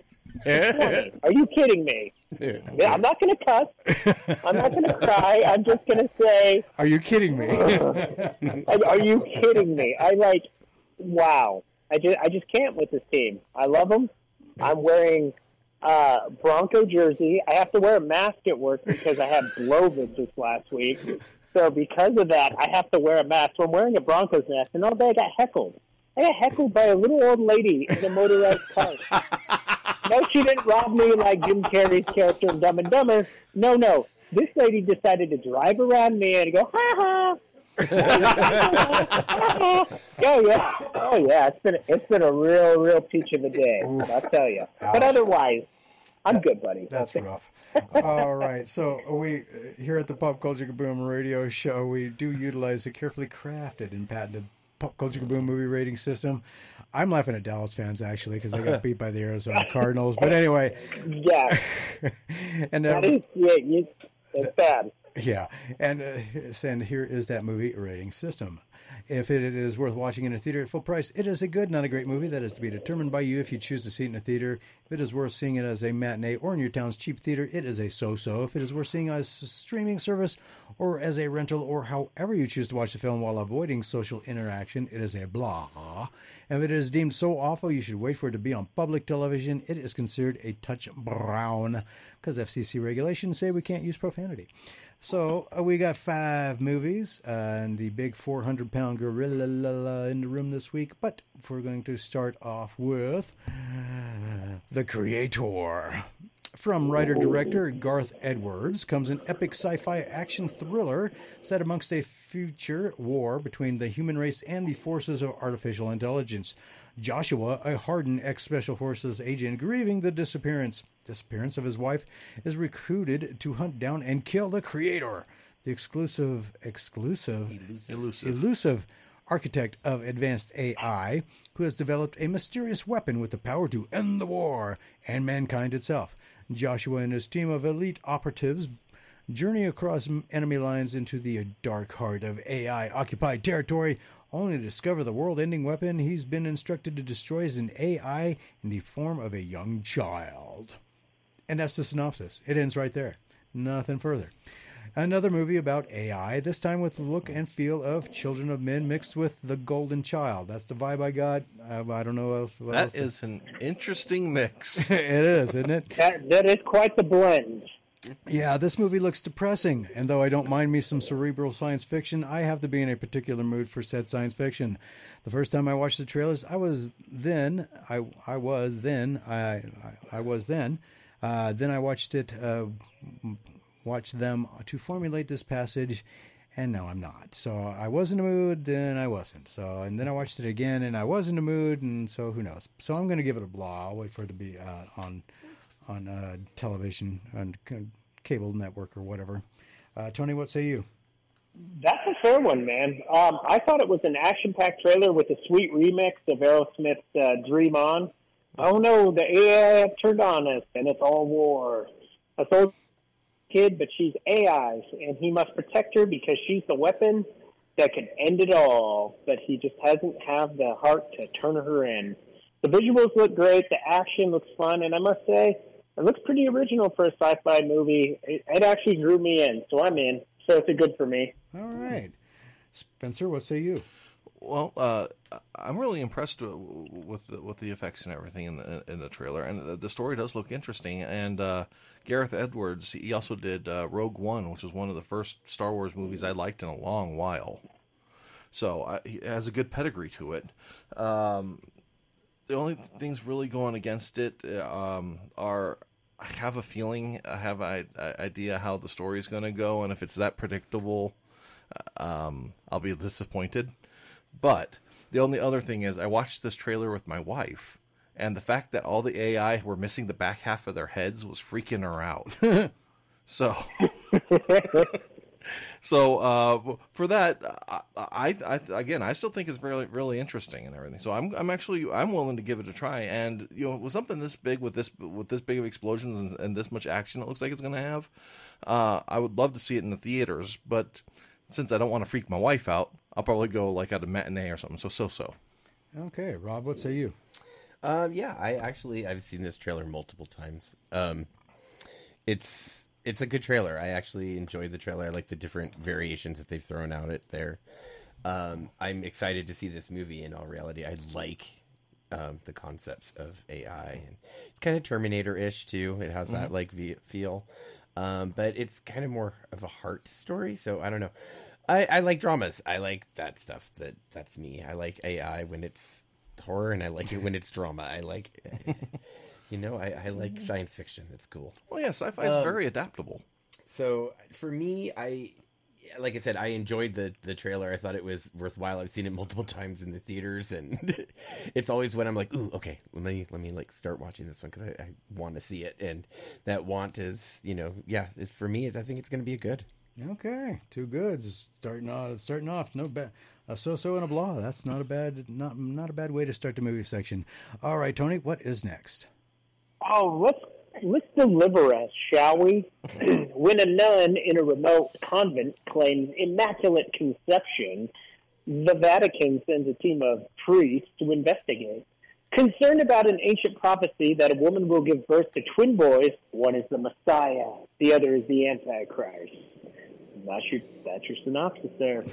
Um, my thoughts were: Amon has nightmares about her twins. One is evil, one is good. But if she gives birth, it's the end of days, or so it seems. Hey, is that Jared Leto as the priest? I don't know if it really was or not, but it looked like him. Right. Uh, the trailer just shows visions of what this lady is going through, and she's going to have uh, if it's going to go as what they perceive it to be. It definitely looks like a movie with a really slow build, but the tension is there to get it to make it creepy. Um, is the baby going to be bad or not? There's a lot of nuns and a lot of priests. The movie doesn't look bad, but as I dissect it and I keep kind of thinking, I have to ask myself, would I really watch this? And the answer is no. So just because of that, I have to give it a touch brown because I know I won't watch it. Okay. I didn't know the title of uh, this movie was going to be so metaphysical and literal. Uh, supernatural horror in the vein of The Omen, but with a with a different take on the concept. I honestly don't didn't know that the uh, point of this movie, uh, what the point is. Uh, the movie, the trailer doesn't seem to help. Even though it starts off okay, it quickly degenerates to quick cuts to things that seem disjointed from the plot and you quickly sit there going, "What just happened? Why did they show me the image of a wolf out in the middle of nowhere?" Um, so I'm going to have to give this one a touch brown as well. Rob, what say you? Um, you know, this one was it was all right for a trailer. Um, That's one way to put it. I it, it didn't it didn't do anything for me that like was like oh my gosh it looks scary. It doesn't look it. it look, I'm so sick of slow burn horror movies, and this looks like it's going to be a slow burn. And for me, like when I hear that the movies are slow burn, it's always like, oh, I'm never, I'm not going to go see that in the theater. I'm not wasting my time with that. Um, so for me, this one's got to be a um, blah because I know I'll probably end up watching it because it does look interesting. I like the premise of the whole like, ooh, she's delivering twins, and you know, and, and I really do got to find out if that's Jared Leto because I had the same thoughts. um, so, uh, you know, and, and I was like looking at him like I don't see anything in the credits, but like, um, but anyways, like I said, it's gonna be a blah. okay, Spencer, what say you? Um, you know, anybody who's listened to the show for a while, when it comes to horror movies, you know, I mentioned quite often that I try to channel my inner Rob because I'm not a big horror movie guy, but Rob is. So I try to be forgive more forgiving to him. But this one, everything was gray, gray, gray, gray, gray, gray, or black. I could barely see what was going on in the trailer. And I- I don't know if there's something about, you know, needing to be Catholic to really catch the existential horror of some of this stuff. But there's some of this stuff that, that I just go, why is this scary? So, but between not being able to see anything and not really understanding the ex- existential crisis of it all, uh, I just have little to no interest in it. So I'm, I'm I, I wanted to be forgiving, like like Rob, but I, I'm going to have to give it a touch brown. Okay. Well, that was an interesting deployment. All right. So up next is Paw Patrol, the mighty movie. Uh, sorry, I, I already know what, what a couple people are going to rate this. Oh yeah.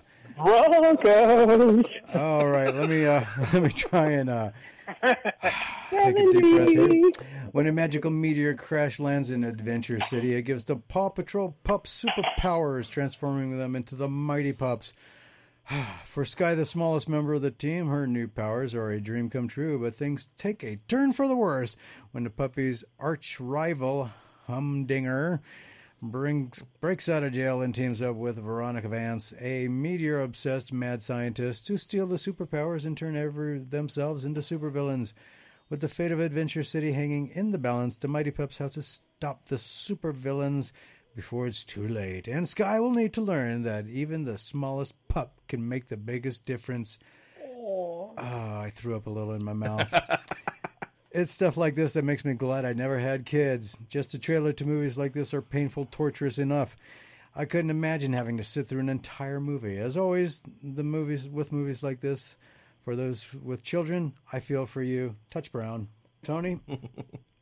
Oh, I saw this trailer before Teenage Mutant Ninja Turtles a month ago, and unless you have kids and that you love Paw Patrol, I'm not sure who's seeing this, but after today, those who are planning on watching the Bra- the Bears and the Broncos next week may just go see this instead. Um, that's how bad the Broncos were today. I'm going to dog on them. Uh, but you got to be a fan, and I don't have kids, and I'm not a fan, so woof, Brown.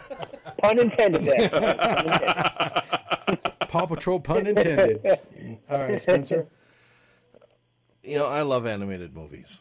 I do. But, the, and I love superhero movies. I do. I even love the Zack Snyder ones that, that, you know, most of the other people here in the studio do not like. I can't bring myself to want to watch this. I mean, I, I am thankful that my daughter is has aged out of this demographic, so I don't even have to risk about having to go see this movie because it, it seems very by, by the numbers, and for, for little kids, it could be great just not for me. So touch brown. Okay, Rob, what say you? Well, Paw Patrol is super popular with the kids. I mean, it's wow.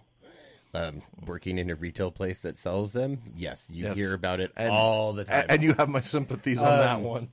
so, you know, for me, it's it's not a movie that I would actually seek out and see. Um, my, but I know that if it'll be on, I'll end up watching it. But it kind of reminds me of like they did like their own version of Super Pets, like. yeah. So it kind of reminds me of like I don't know if you guys remember, but back in the day there used to be those knockoff Disney cartoons like that were like we're not quite like Snow White and the Seven Dwarfs. You know, it was like the lady in white and Oh, like yeah. the miniature children. Oh, yeah, something, those are you know, around, like, but yeah. that's kind of the other way around. and now, that's yeah. kind of like what this reminds me of, but they're using a major IP. So Yeah. I don't know, but like I said, I'll probably end up watching it because I have Paramount, and it's just one of those things that'll end up on Paramount. Well, and if you do enjoy, if you do enjoy So- uh, substances that are legal in Nevada, I mean, it's a very colorful movie. I mean, you, you you get to enjoy that, and you get to watch some colorful lights. Wow, as long as you don't have a bad trip. Uh, so, so what did you give it? so I'm gonna go with a blah. Okay, wow. Again, you saved the movie from the bottomless pit. All right, Tony, what is next? The Jester. After the recent death of their father, two estranged sisters find themselves being stalked by a malve- malevolent being known as the Jester. Revealing himself to be more than just a man in a mask, the evil entity begins the further torment that inhabits of the small town on Halloween night. Oh, the path to de- defeating the unholy monster lies with the two sisters who realize that the only way to survive is to figure out how to right the wrongs of their dark past. And that's not really what I got from the trailer, but okay. Looks to be a rip-off Terrifier. However, I read in the YouTube comments that this started out as a little horror shorts on YouTube, and it does have a fan following. Nothing in the trailer really grabbed me other than it seems to be just a nice little throwback to the 80s, 90s slashers and mass killers a la Ghostface, Michael Myers, etc. It's not theater bound, so you're not going to be able to see it in theaters. You can stream it. And it is Halloween season, and you know, there was a part of the trailer where he was just doing this stupid dance over the person, and I don't know what it was, but it made me chuckle. So I'm going to give it a blah. Like, Oh. I, I it doesn't look good, but I, but I would. It's Halloween season, so I'll blah. I know Jamie Ann ain't watching it with me, but uh, you know, I'll give it a blah. All right. Supernatural killer clown. At least he's wearing a safety orange. I don't know why a malevolent being would have such bad fashion sense, nor do I understand why he would walk around in a cheap mask. Why wouldn't he just conjure up whatever face he wanted? Also, while I'm at it, why would he waste his time with these ridiculous party tri- parlor tricks that he was doing in the trailer? I have too many questions already, and the trailer was only a minute and 55 seconds long, but it is that time of the year, and I do like me some horror movies, so I will give it a blah. All right, and I forgot who goes next. Uh, Rob this time. Rob. Yeah, I, I definitely want to hear Rob's take on this. one. Um, actually, like it reminded me of like an evil Doctor Facilier, like as if there's like he went even eviler. um, so I was actually kind of intrigued too by the fact that like he doesn't physically attack them; he kind of like magically attacks them. He metaphorically. Um, like you know, like he was like cinched his own tie, and that's what like cinched the noose on the guy, and you know, so it was kind of like intriguing. Um, I'm I kind of interesting to see how else he kills besides um hanging that guy. Um, so to me, actually, it looks interesting. I, I it's gonna definitely be a blog because I can't see it anything anything other than that. But Okay, and when we get back, we'll get Spencer's reaction to The Jester. So far, uh, the creator Deliver Me, Paw Patrol, the mighty movie, and The Jester have been up, and I'll get to their info when we get back. So don't go anywhere more pop culture boom, and Spencer's reaction to The Jester when we get back.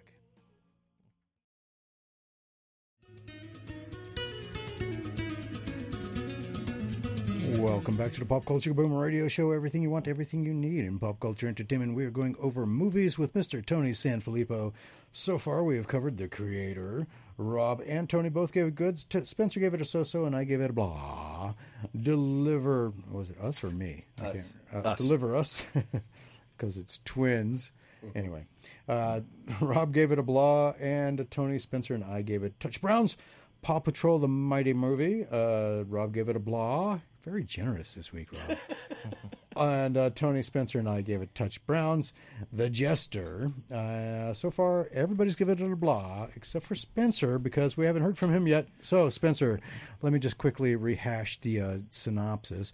After the recent death of their father, two estranged sisters find themselves being stalked by a malevolent, malevolent, malevolent, uh, being known as the Jester, revealing himself to be more than just a man in a mask. The evil entity begins to further torment the inhabitants of this small town on Halloween night.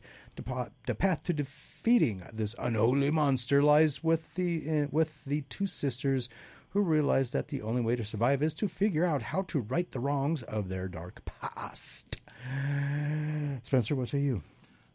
know, I loved like the horror movies of the '80s. You know, my absolute favorite horror mo- horror movie series of all time is Nightmare on Elm Street, because Freddy uh, Freddy Krueger was a very charismatic bad guy. You know, you, you love seeing him.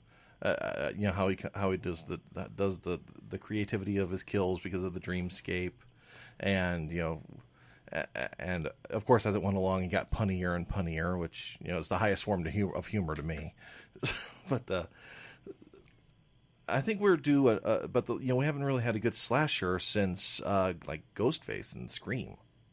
You know, so I, I think we're the uh, movie going audience is due a new slasher, and if this movie is is done right, I think we may have ha- may, may have them. because just visually the Jester, especially like with the tightening of his tie and the, and everything like that, I think we can uh, uh, we can give give him a, a fair shot at a blah. Okay. Since, yeah. Wow, that's the first time I think uh, all of us given a, a singular movie blahs. all right, which brings Uh, I, I actually do think that's the first time that's happened. At least in a long time, it feels like. Yeah, Yeah. most of the time we give like full streaks of touch brown. in, in recent memory, that's the first blah streak. All right, Absolutely. so let's get to the 400 pound gorilla la la in the room this week, which is Saw 10 or X or however you want to look at it. Doesn't start off good though with the synopsis. John Kramer is back. The most chilling installment of the Saw franchise yet explores the untold chapter of Jigsaw's most personal game, set between the events of Saw 1 and 2. A sick and deprived John travels to Mexico for a risky and experimental medical procedure in hopes of a miracle cure. I wonder if you uh, what was that? Remember uh, Kathy Lee Griffith? I think it was. You know, Mexico. She'd like do some cruise line or something like that. Oh, you're oh you're talking about Kathy Lee Ga- Gifford. yeah. Yeah. Yeah. Okay. If they could see me there. Yeah. for a risky and experimental medical procedure in hopes of a medical cure, miracle cure for his cancer, only to discover the entire operation is a scam to defraud the most most vulnerable. Armed with a newfound purpose and a thesaurus, uh, John returns to his work, trying turning the tables on the con artist in his signature visceral way through a series of ingenious and terrifying traps. So is it just me, or pretty much every Saw movie since Jigsaw died pretty much been a prequel? Because he's always in them, but he's dead. So we have another Jaw Saw prequel covering punishing the botched diagnosis of John's cancer. But wasn't that already covered in one of the Saw movies already? I can't really say. Though the original Saw movie was creative, it lost a lot with each preceding sequel or prequel, however you want to look at it, with most of the sequels or prequels in this franchise being just prequels to prequels and prequels and prequels. There's no drama to what you'll be watching. The main protagonist will remain because he died in one of the movies and uh, they've been just regurgitating it ever since. And we know this blast from the past, so everyone else in the movie is basically cannon fodder, so there is no emotional connection to a bunch of characters that will or will not, may not die. But I can't stand the series because it just keeps being the same thing over and over again, so I'm giving it a touch brown. Tony, Hey, Tony, Tony. uh, can you hear me? Yes. Take- Okay, sorry. I had to mute it because I had an employee talking to me, so I had to mute it real quick and then let him know I'm like, here, I'll be right with you. Just give me a sec. Um, so Saw, man, they always find a way to do a new Saw every year. It seems like. Uh, it's not really even clever because Tobin Bell is back again as John Kramer, and it looks like his doctors missed his tumor, not the tumor. So now he's going to die, but before he dies, the doctor, the nurses, and all the medical stuff must play the game. Torture, blood, gruesome deaths, thick and twisted visuals. It's a horror fans delight. If you like, if you've seen all the other Saw movies and it's and you're into it, then you're gonna really love it because it's gonna be cringy fun this Halloween season. Um, it does look twisted. Um, but me personally, I don't do the torture horror. I don't. I do not enjoy it. Don't. It's too much for me. It's not my type of entertainment. I don't knock anybody that does like it, just not for me. So I'm going to be skipping this one just like I skip most of the others. So touch brown. Okay. Spencer? Uh, Rob, maybe you can help uh, uh, enlighten me. Uh, the, the the Jigsaw killer. He- he- did he die in three or was it two? Um, you know, in all honesty, I cannot remember because three and four take place simultaneously. And no one does, so it doesn't matter. Yeah. Well, yeah, but the point is, he's been dead for over half the franchise. At least. Yeah, so- But, But the, in, okay, in almost all of the movies. but the thing is, is like in, it's they're not actually prequels because he has other people taking Yeah. on But he's in them. as flashbacks. yeah, yeah. There's But uh, Dumb. difference. yeah, uh, and thing is, and thing is, Jigsaw Killer had. Yeah, I was talking about how the Jester has that opportunity of becoming one of the next big slashers if this movie's done right. Well, Saw had that chance. I mean, the, like I watched the first one and I thought that was very clever, especially at the end. But then, Agreed. The first one was definitely very clever. Well done. Yeah, and but and but I, I've never really been into torture porn either. You know, just like Tony. but um, but but just like with Jason, the guy just keeps coming back. You know, in the in this case, in the case of proteges, which which is which is an interesting, but you also lose that iconic status when you have proteges. You know, it's like Jason always found a way back, but proteges are not the same as you coming back. And so, you know, the the the, the, most famous visual for that's all ages from the Saw franchise is the little puppet thing on the bike. It's not Kramer himself. So, because uh, because he lacks the iconic status that I'm looking for in my horror in my slasher horror movies, I, I and that I'm not into torture porn movies, uh, I'm gonna have to give it a touch brown. Oh, okay. Rob, what say you? Um, well, this one actually takes place two weeks after the first one. Um, that's how close like it is. Um, Wow. Yeah. Um, so I So I- after the first one, he went down to Mexico, Yeah, got two a weeks later- diagnosis. well because like Oh, he was already remember, though, diagnosed if- because Cary Elwes was his doctor. In, from the first one, exactly. yeah that was the whole thing is that he he didn't get this he didn't get the answers he wanted and that was so he sought other answers. That's where he that's where this storyline comes in. Um, the thing with the saw movies has always been the traps the traps the traps. Um, and they always get more elaborate um, each time more death defying and then in the case of i can't remember which one it was but when the cop um, took it over he actually made them inescapable so yeah, kind of broke the rules. Yeah, yeah so it was it Was was that one Spiral? The no it was one? before spiral um, it Oh, was okay. yeah it was when the cop became his protege um, spiral was actually a very good movie a very good take on uh, changing the genre around a little bit into more of a detective Mm-hmm. than a torture porn um, so I, I highly suggest like if you kind of want to watch it watch that one because it's not okay. it's Yeah, not so much the torture I do porn. like Chris Rock when he decides to Um, act. This one I've I, I've anticipated. I actually I own all the Saw movies. Um, uh, most of them, the last few, I actually didn't even go see in theaters because I knew I'm going to end up owning them. So why pay and see them twice? And that's the same thing with this one. Um, I would s- definitely, if I didn't already know I'm going to buy it and own it, then I would definitely call it a good. Okay. But I know I'm going to own it anyway, so I don't know what that is called in our movie rating system. you didn't. You That's didn't. probably you- like a blah because you're going to watch it at home. Yeah, well, he would go see it in the theater, but he just doesn't. uh, I don't want to pay twice. yeah, because he knows he's buying it, which you is don't about the want to watch the gruesome so, death twice? uh, Oh no, no, I don't. I, I'll watch it multiple times. I just don't want to pay twice. Yeah, that makes sense. That makes sense. Hey, You bookended your movies this week. You, the creator you gave a good, and Saw X you gave a good. Yeah. So that you bookended. I've been really anticipating well. both of those. Okay. I can't Uh, believe they're at the same week. so glad I have free movie passes. So run down Saw X or 10 or however you want to look at it, Roman numeral 10.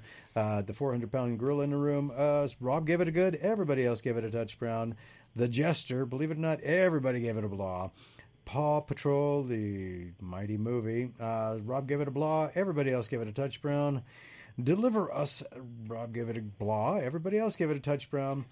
The creator, Tony and Rob gave it a good. Spencer gave it a so-so, and I gave it a blah. So I didn't get above blah. You didn't get below blah. So talk about middle ground there. Weird. And I, I gave one good this week. Yeah, you did. Yes, you did. So Did that- one. Yeah, the very first one. After that, it was kind of downhill. Yeah, yeah, no. It definitely was. Hey, but it was fun watching them because I'm like, okay, well, maybe I'd watch it. I, I don't know why I like tried to do extra dissecting this week. I'm like, hmm, would I really go see this? Uh, All right. So next. for next being a quote unquote professional critic, you think I would go see this just, Yeah. to, just to critique them? Yeah. So next week, October 2nd through October 8th, uh, the movies coming out that we'll be talking about and watching the trailers for, more than likely, will be The Exorcist Believer. Uh, I know you've been looking forward to that one. Mm-hmm. Oh, Rob. yeah. Monsters I have of tickets already. California, which is California, the monsters are real. uh, actually it's uh, uh, one of the guys from uh, Blink 182. Actually, this is his movie. He, he wrote it and directed it or something. Sounds like it would be a cartoon, but Okay. it's. Aberrance is the name of the next one. Aberrance. Abhorrence. Abhor, uh, no, A B E R R okay. A N C E, and uh, Desperation Road and Vindicta, Vindicta. Hmm. Mm, Interesting assortment. Uh, there's a lot of movies coming out Yeah, it sounds very horror centric. because everybody's trying to avoid the um, Taylor Swift. Oh yeah. Can you blame them? Well, the, the yeah the the um the uh, creators of Believer actually moved their date to the sixth, and in their tweet about it, they said, "Look what you made us do." Oh, see, that was good. See, that's, that's funny right there. That That's is funny. funny. But I mean, I also hello, like they to know. say, shout out to Taylor Swift today for going to the Chiefs game and taking all the attention off my dog poop Broncos. it alleviated. That became like the big NFL talk was, oh my God, Taylor Swift at the Chiefs game. Cool. Let's forget about the game. abomination that happened right before that. Uh, well, you know what? My Jaguars didn't fare any better. They, better. They lost to Texas. The Texas. Ugh, I know, Houston, dude. I put a lot of points on the, the Jaguars today, and that didn't. Uh, that's okay. No, that's Just one. It, at least, just remember, your team didn't lose by, you know, there wasn't a 70 point game put on them. Like, Yeah. That's embarrassing. They weren't blown out. Yeah, by Yeah. 50 points. And, and you said that, that there hasn't been a 70 point game since like the 70s? Something like that, yeah. Yeah. yeah, been a while. 1966. Okay. 66? Ooh, even longer. Wowzers. Yeah, 66. The last one was the uh, Washington Redskins uh, blew out the Giants. Uh, they scored I, 72 I, I'm telling you, points on midseason, Russell Wilson's gone. I'm telling you. Oh, Crin- Cringy's got to go, man.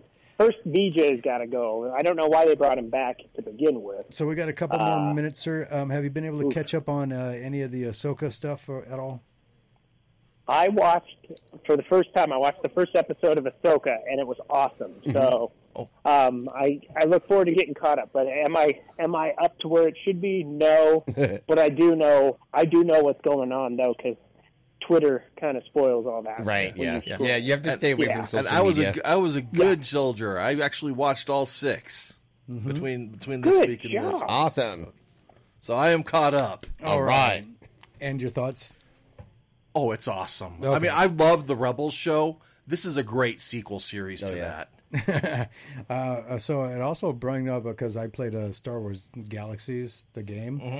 and they had the Death Troopers in the game. They like took a per- portion Oh, really? of uh, Dathomir and turned it, turned it into this quarantined area. And if you went into it, you could actually catch the virus that turns you into a, a zombie. Oh, really? all- oh Cool. yeah, it was really cool. You could get the armor and stuff like that by looting and everything like that. So, yeah, Oh, and um, Enoch's armor design is really awesome. The chief, the captain Enoch, of the yeah. guard. Yeah. So Yeah, uh, the gold, the gold. Yeah. So hopefully we're not spoiling anything for you, Tony. But you get to look forward to uh, undead stormtroopers. Yeah. Okay, is he still there? I don't know. So, yeah, no, I'm still here. No, I'm moving. Because we're getting ready to shut the doors down, so or like get out for the Right, evening. yeah. Get But, uh, out. Okay. No, Get not out. a spoiler.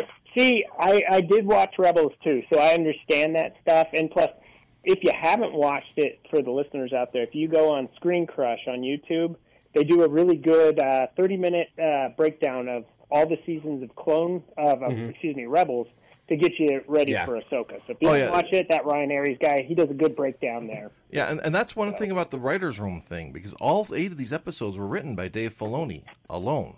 Alone? Alone. Did not know that. Yeah, so Filoni. yeah, and and Dave Filoni, he was also the guy who created Rebels, so that's why you have a good continuity and a, and a good consistency of quality. I think he just wanted Yeah, to finish they do good with that for sure. So, all right. Well, sir, uh, thank you, and uh, you have a good well, evening. next week I won't be at Costco, so it'll be a little less distracted, a little less muting. So we'll we'll be good. all right, sir. Well, you take care, and uh, we will. Are I you gonna- will. are you going to even be at work next week, or are you off traveling again? no, I'm off. I'm on. No, I just happen to be off next Sunday. Ah, I So so that's say I'll next week. You won't have to mute the speaker. Okay. Yes, it won't be mute speaker. It won't be. We'll be watching the uh, battle for Caleb Williams, the Bears and the Broncos. It'll be an awful time. All right, sir. Well, you take care, and we'll All right, talk to you next week. Later. All right, for everybody else, um, this is uh, going to be interesting because up next is going to be our big interview of the evening with Lawrence and Diego uh, Ariarte. Ariarte, yeah. Ariarte. And uh, we'll be talking to them about Lumpia with a Vengeance, the sequel to the Lumpia movie, also the Lumpia with a Vengeance comic book and what they have coming up in the very near future. So there's all kinds of stuff we're going to be talking to them about. If you would like to be a part of the conversation, unfortunately our phone's are going to be tied up, so do give us send us a message through the Facebook if you would like to ask them any questions. Uh, but they did a big, huge thing at, uh, of course, um, the uh, San Diego Comic Con, Comic-Con, yeah. and uh, so it was a huge smash, and they are the next big thing, believe it or not, and it'll be really cool to talk to them. So don't go anywhere. More Pop Culture Kaboom radio show right after this.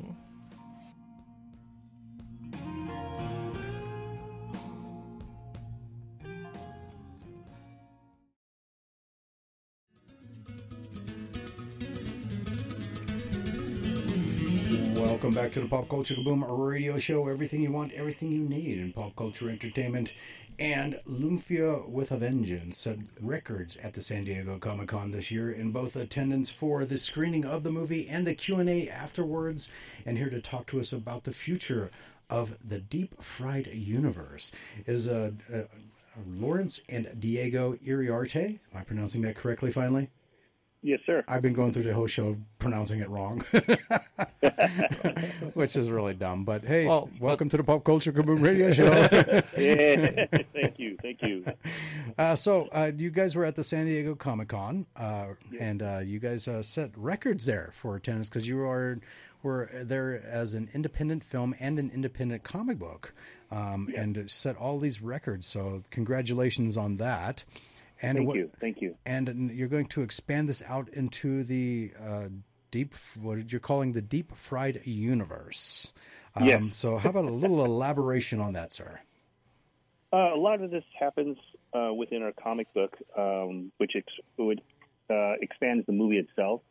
Uh, we have comic books that uh, connect the first movie, Lumpia, the movie, which uh, came out coincidentally enough 20 years ago. So this is the 20th anniversary when the original franchise was launched.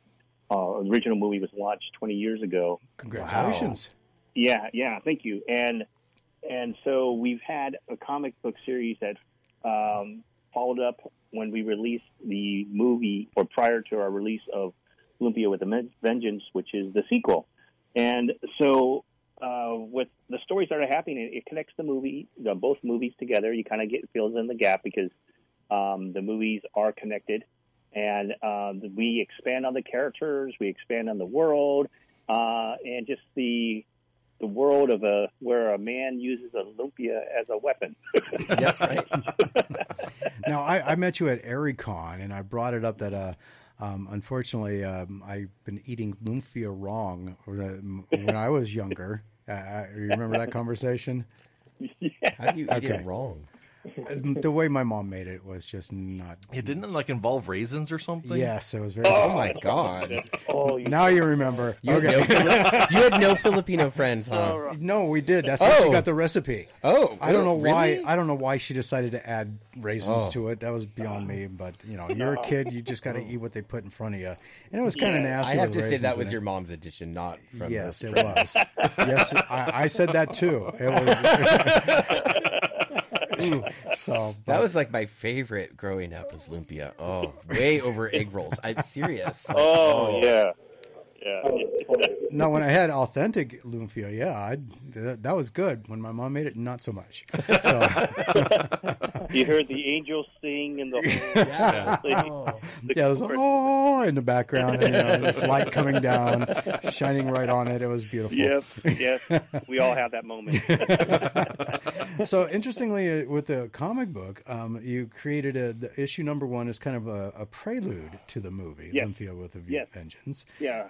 And uh, so and uh, Go ahead. I'm sorry. Go ahead. Oh no, no, no, no. Go ahead, go ahead. Okay. You're, you're right on track. and so then uh, issue number two was the interlude, and then the uh, third issue was the postlude, or Yes. So, um, but you're expanding off of that. Uh, Gemini number one is, should be coming out soon, correct?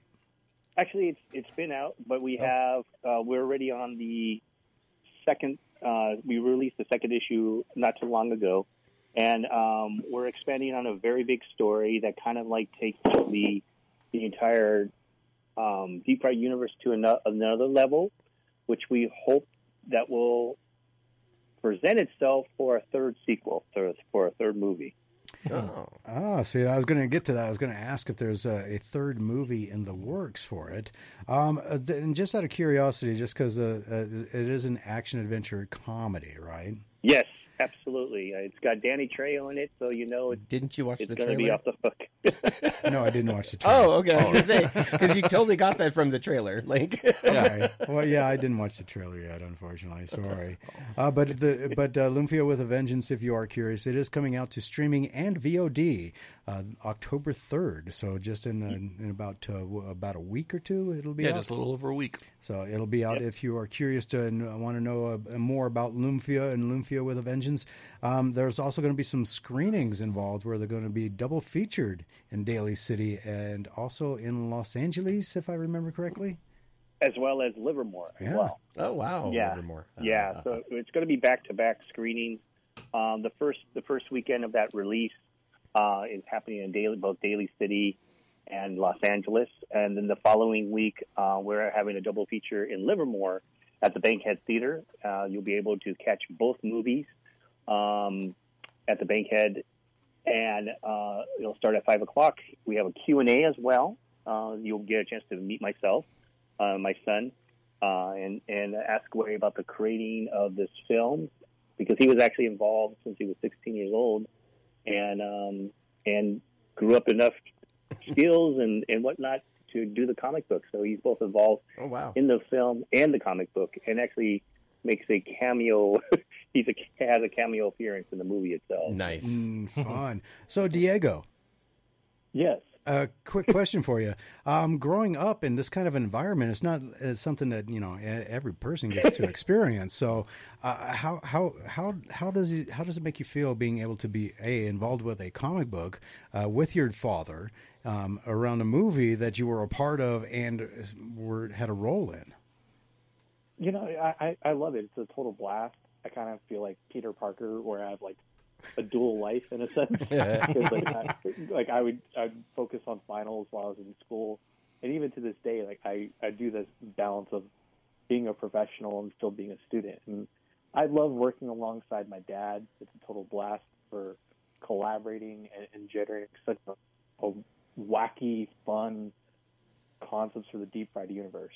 That's cool. So you know what I get the impression I get though from everything that I've seen so far of Lumpia the comic book as well as uh, the two movies. Even though I didn't watch the trailer, I did see some of it because it kind of auto played it when I was looking at looking stuff up.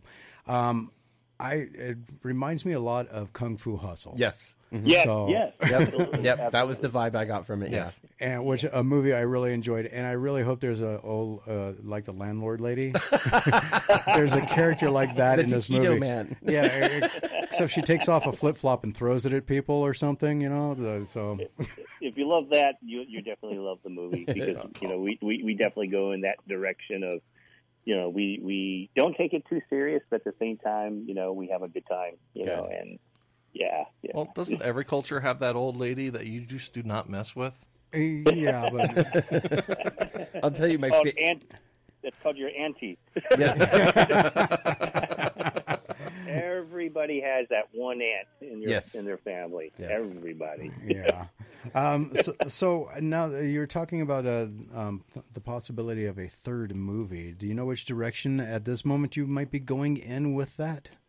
I think I think the hint is you know is the DNA is definitely in the first two movies. You know, I mean it's just the outlandishness of just a guy who uses lumpia, you know, as a weapon just as much as Batman uses a batarang. Right. So if, you know if you if, if you can accept that world, you know, a guy who has a utility belt and carries an assortment of array of weaponry in the form of lumpia, then you definitely can see, say this is the rules. These we just lay down the rules, and then when you meet the other characters and the, the villains in the comic book that Diego has actually helped create and helped design, um, you'll see that uh, you'll see the direction that where we want to go with. Um, particularly, we have a guy named Ube, and uh, obviously he's made he's made or has some sort of relations to the ube, uh, which is a dessert. that- Yes, that yes. we eat.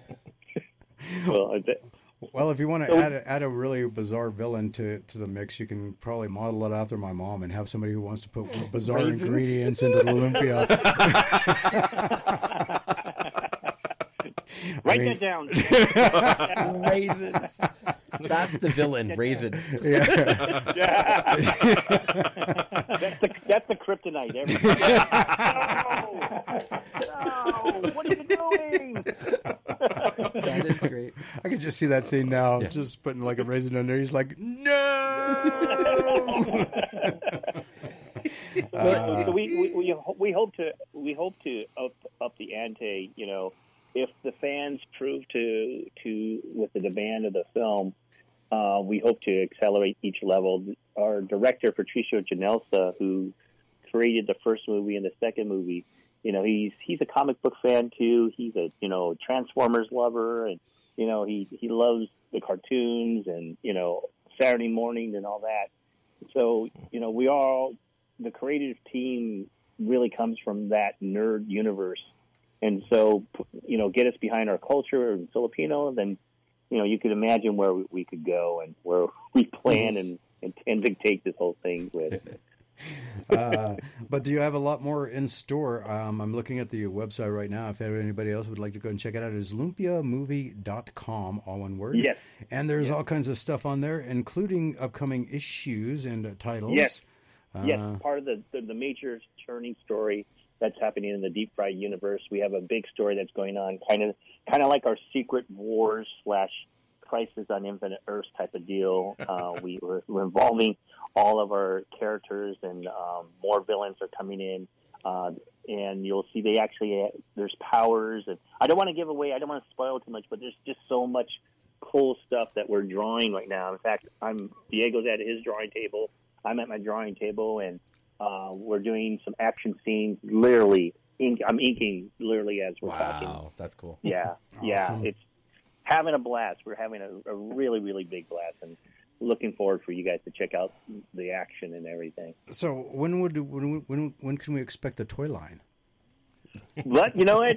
Who says that we haven't been working on it? So Uh, that's- that's why I'm saying, uh, when can we expect it? And don't tell us there's an NDA. We hate NDAs. I cannot confirm or deny. that McFarlane Toys is no, I'm kidding. Yeah, that's a dream right there, Todd? McFarlane Toys. Todd, we're, we're talking to you, Todd. Lawrence. it's me, Lawrence. For a while. I'm that guy, Olympia. So you have Feel free to give me a call. so it's called Pandy Crisis, and it's uh, up or is it on Kickstarter right now? Yes, uh, part of uh, actually we we are heading off the comic book. It's actually going to be released. Uh, the Panda uh, Crisis, uh, the first and second parts have already been out. We released that during Comic Con. Uh, that was the big uh, release that we announced, and we showed we screened out those issues. Um, they still are available if you want to guys get the limited editions of them and the limited print. And then uh, we're about to release more uh, during the New Year Comic Con that's actually coming up as well uh, in October. So there's a lot that we're going off on this. Um, you know, we also have a giant size issue number one that's coming out that is like the big, big confrontation and whatnot with these characters all coming together. So uh, please check it out. I think you know, like I said, it's a, it's a nerdy, it's a really nerdy, a lot of fun. If you like a lot of uh, action, if you like tongue in cheek stuff. Um, I'm, I'm trying to not reveal too much because it's, if That's you always like the hard part. Food, if you like food and, and, and action, then I think you'll dig it. because, like Well, I said, I love that it's the deep fried universe. Yes, yes.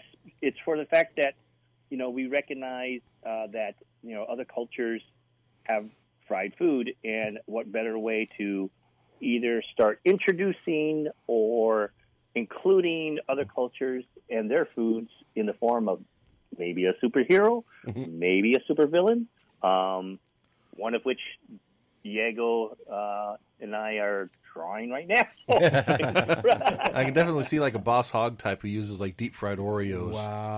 Okay. no, if you're going to go that direction, you got to have Gordon Ramsay in there somewhere too. You know, he's got to be in there. Either he's probably be an ally actually, Gordon Ramsay.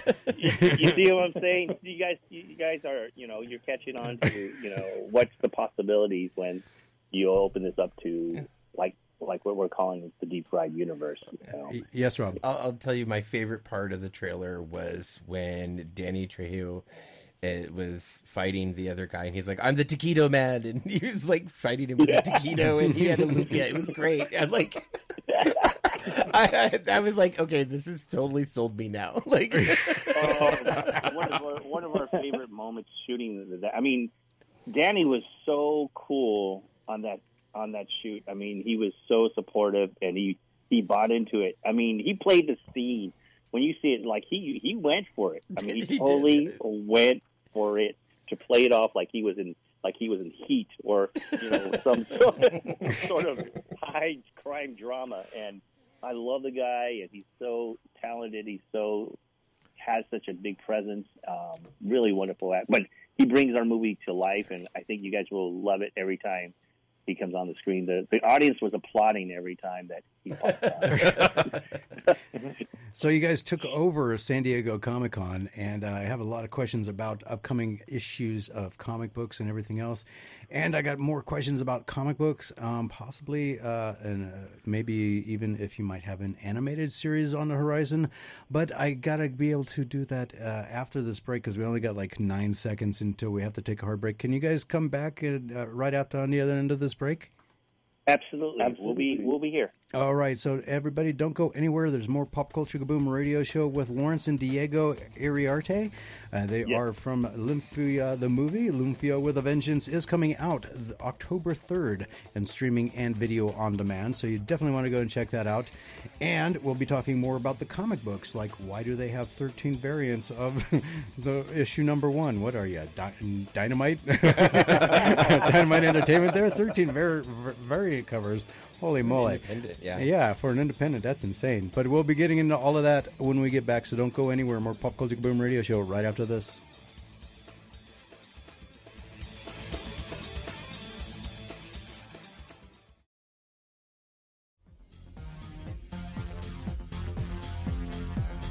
Welcome back to the Pop Culture Kaboom Radio Show. Everything you want, everything you need in pop in pop culture entertainment.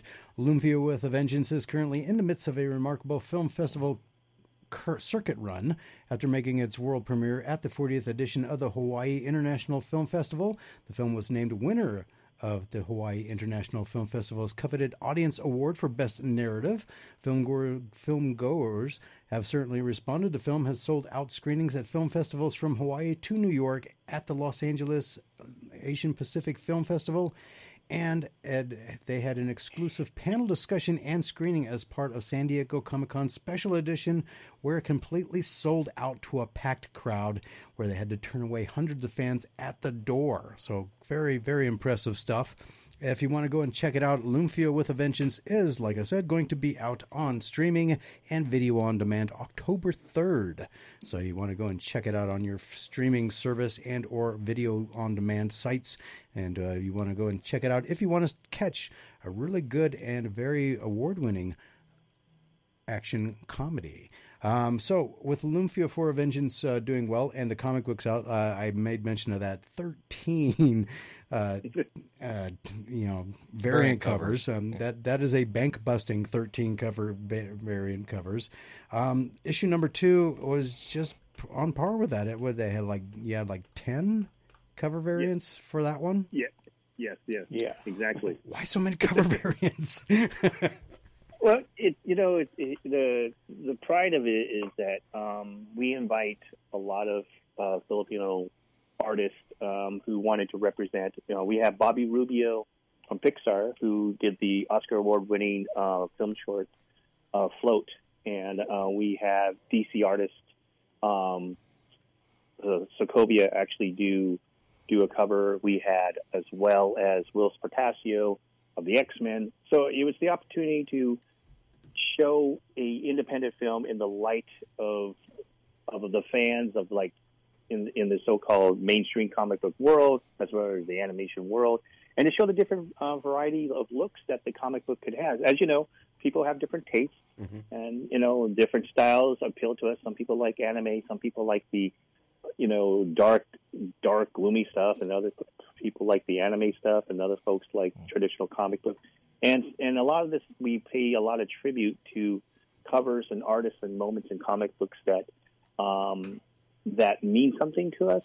um, ranging from even a tribute to album covers. Uh, there's a Prince album cover that we did because I'm from that generation, uh, from Purple Rain. Um, there's uh, Frank Miller's uh, Daredevil tribute. There is the Amazing Spider-Man uh, from Amazing Fantasy number 15, the Fantastic Four number one. So if you could actually collect them just for the sake of their their notoriety of relating to again the major parts in the comic book world of uh, fan base moments as well as uh, comic book you know big comic book moments. And we also do um, limited releases with where the movie was shown and screened as well as the festivals that we do specific covers for that place. So um, yeah so there's a lot of reasons why. And again it's just to expose the book as well as the, the world of the deep fried universe to people to see that this is possible. You know, this this, this whole storytelling is very much possible. So- um, Diego has a few covers, and you know, I'm proud to say that they're very, very, very good. And folks, if you get a chance, please pick them up. Um, my son is about to make his debut in the upcoming year on other titles as well as uh, in the animation world. All right. And uh, so, what is next for the Deep Fried Universe? I mean, uh, I, I brought up that um, possibly a animated series might be in the works, but you know, NDAs. I don't know about that. So, um, I- is that a possibility? Uh, everything is a possibility because I, I, I 100% believe in this property. Um, I, I was actually not part of the original film. I actually got on to be the producer of the second film, and I was a fan when one of my students told me the film was coming to the school I was at a professor at at the time. And I, I came in there with like, oh, what is this? You know, a movie about Lumpia. And when I walked in, I was sold right away. It hit it hit my my nerd nerve, and I was just so sold. And I, I kept on wishing, why didn't I meet these guys when I was younger? And I wish I could have been in their play box, you know, and, you know, in the sandbox playing around with them. And lo and behold, by coincidence and chance, I got a chance to uh, be reintroduced and work with them on music, on several music videos and projects. And ultimately, I was given the chance on the 10 years ago during the 10th anniversary of the of the film. And when they asked if I wanted to produce the sequel, I was I was all in, completely all in. So, one of the new titles coming out that from um, is it Kid Heroes Productions? Is the name of your company? Kid Heroes Productions is the name of the company that has been part of the Lumpia uh, franchise for the, its beginning, and uh, they are releasing other titles of of uh, the Lumpia line, uh, Lumpia Squad, the legendary Lumpia Squad, the Gemini line, uh, as well as um, we have a little bit more to, to, to come, and then we'll see how the demand is. so it's uh, Well, there's We're- one. we're there's one upcoming one um, that uh, sounds really interesting, and I'm kind of curious. Is it going to be part of the Deep Fried universe? Because I'd actually like to see these guys in a movie too. As the ones and twos, a Filipino American mobile DJ comic book.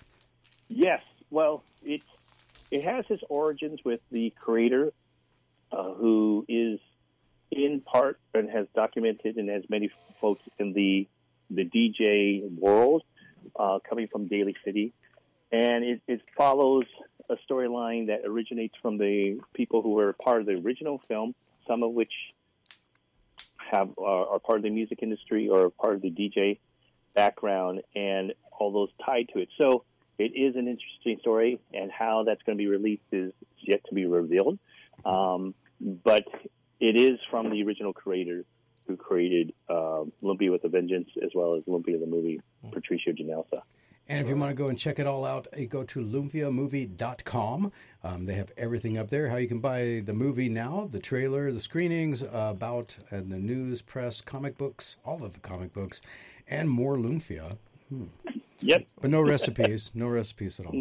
But Not you can, but you can get the soundtrack um, and as well as the original movie. Now, if a third movie does go into production, now that the uh, looks like the uh, WGA strike, it might be coming to an end.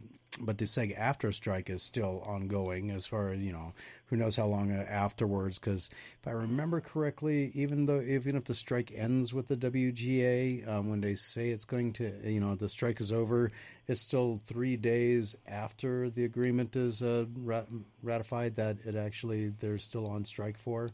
So um, if it was to go into any kind of production um, wh- what time frame are you looking at? And um, a little bit more aside to that, is there going to be a way for somebody to cl- get on board, so to speak, as far as you know, production wise?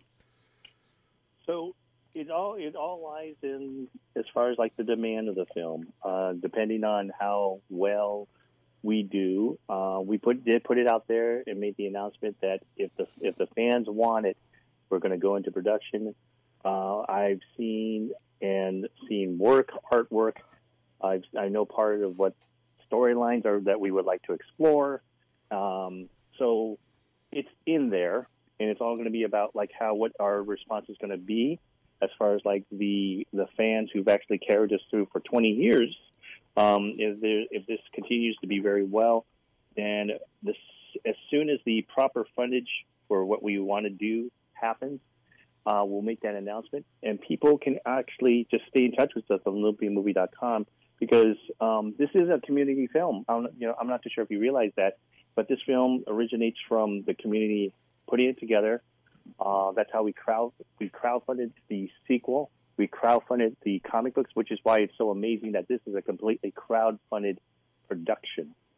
And so if we get that and we get that response and we get that request like we, we had, which launched off the second film, the third film will go into play. Um, I want it to happen as soon as possible. Um, I cannot tell you how soon, but as soon as it happens, you'll be the first to know. But as well as the announcement will happen very, very quickly because we want to support the fans. We want to answer to them because folks requested it to be in the film in the theater. Folks requested it to be online, and we answered both of those calls. And um, we want to want to continue to do that. Now this is going to be kind of a long, kind of like the uh, you know, you, when you're driving on the freeway, you're taking the direct route, but when you take a taxi, he always takes the scenic route. This is the one of the taxi route questions. Um, just recently, uh, you actually directed some episodes of the audio drama Murphy's Inc. Yes. And yes, yes. Was that your first uh, experience with um, doing any kind of um, directing? Uh, not at all. Not at all. I've actually direct. I was prior to being a professor. I worked in the film industry for close to 25 years now. Yeah, 25 years. Um, I've worked both com- commercially. I worked for music videos, and uh, so I've directed, and and I've also directed a a live a live audio production as well um, in the style of the old-fashioned 1950s, 40s type radio shows, um, doing mainstream. Uh, I, I, could, I think I could reveal this mainstream comic book work, and we performed it live. Um, so, as far as like directing has gone, I've been doing it for quite some time. It was just nice to do it with property that I'm excited about. You know, I'm, I'm not a total nerd, and I have to say, anytime it has to do with science fiction and comic book stuff or anything comic book type related and material, I'm down for it. So that's what it's been a pleasure. But also, it's opened the door for uh, Diego and myself to actually be working uh, behind the scenes of that radio show that we're actually uh, Diego's now helping and actually one of the main artists to do a comic book adaptation of um, Murphy's Inc. Awesome. Oh, nice. So, Very cool. So Murphy's Inc. is on tonight after the Pop Culture Boom radio show on KNVC 95.1 FM. Um, so it'll be episode number five. So you directed one through four. Um, so it'll be interesting to see if uh, five and on are on par with the last four episodes. It's a very talented, very talented group. I have to say, very, very talented. They made the, you know, if anything, the collaboration very, very easy.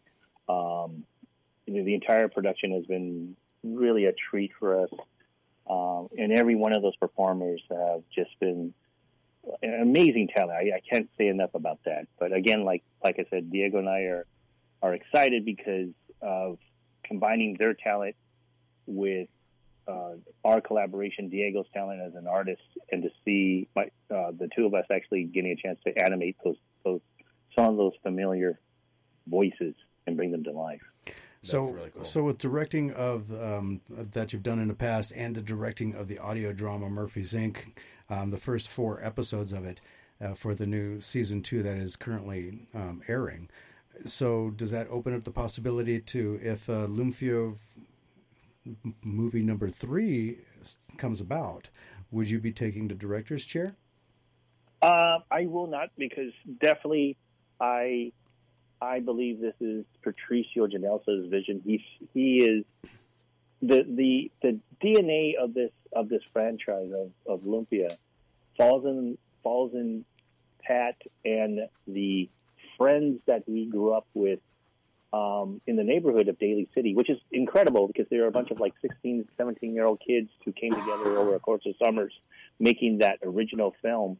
And uh, you could see the friendships and the stories that derive on it.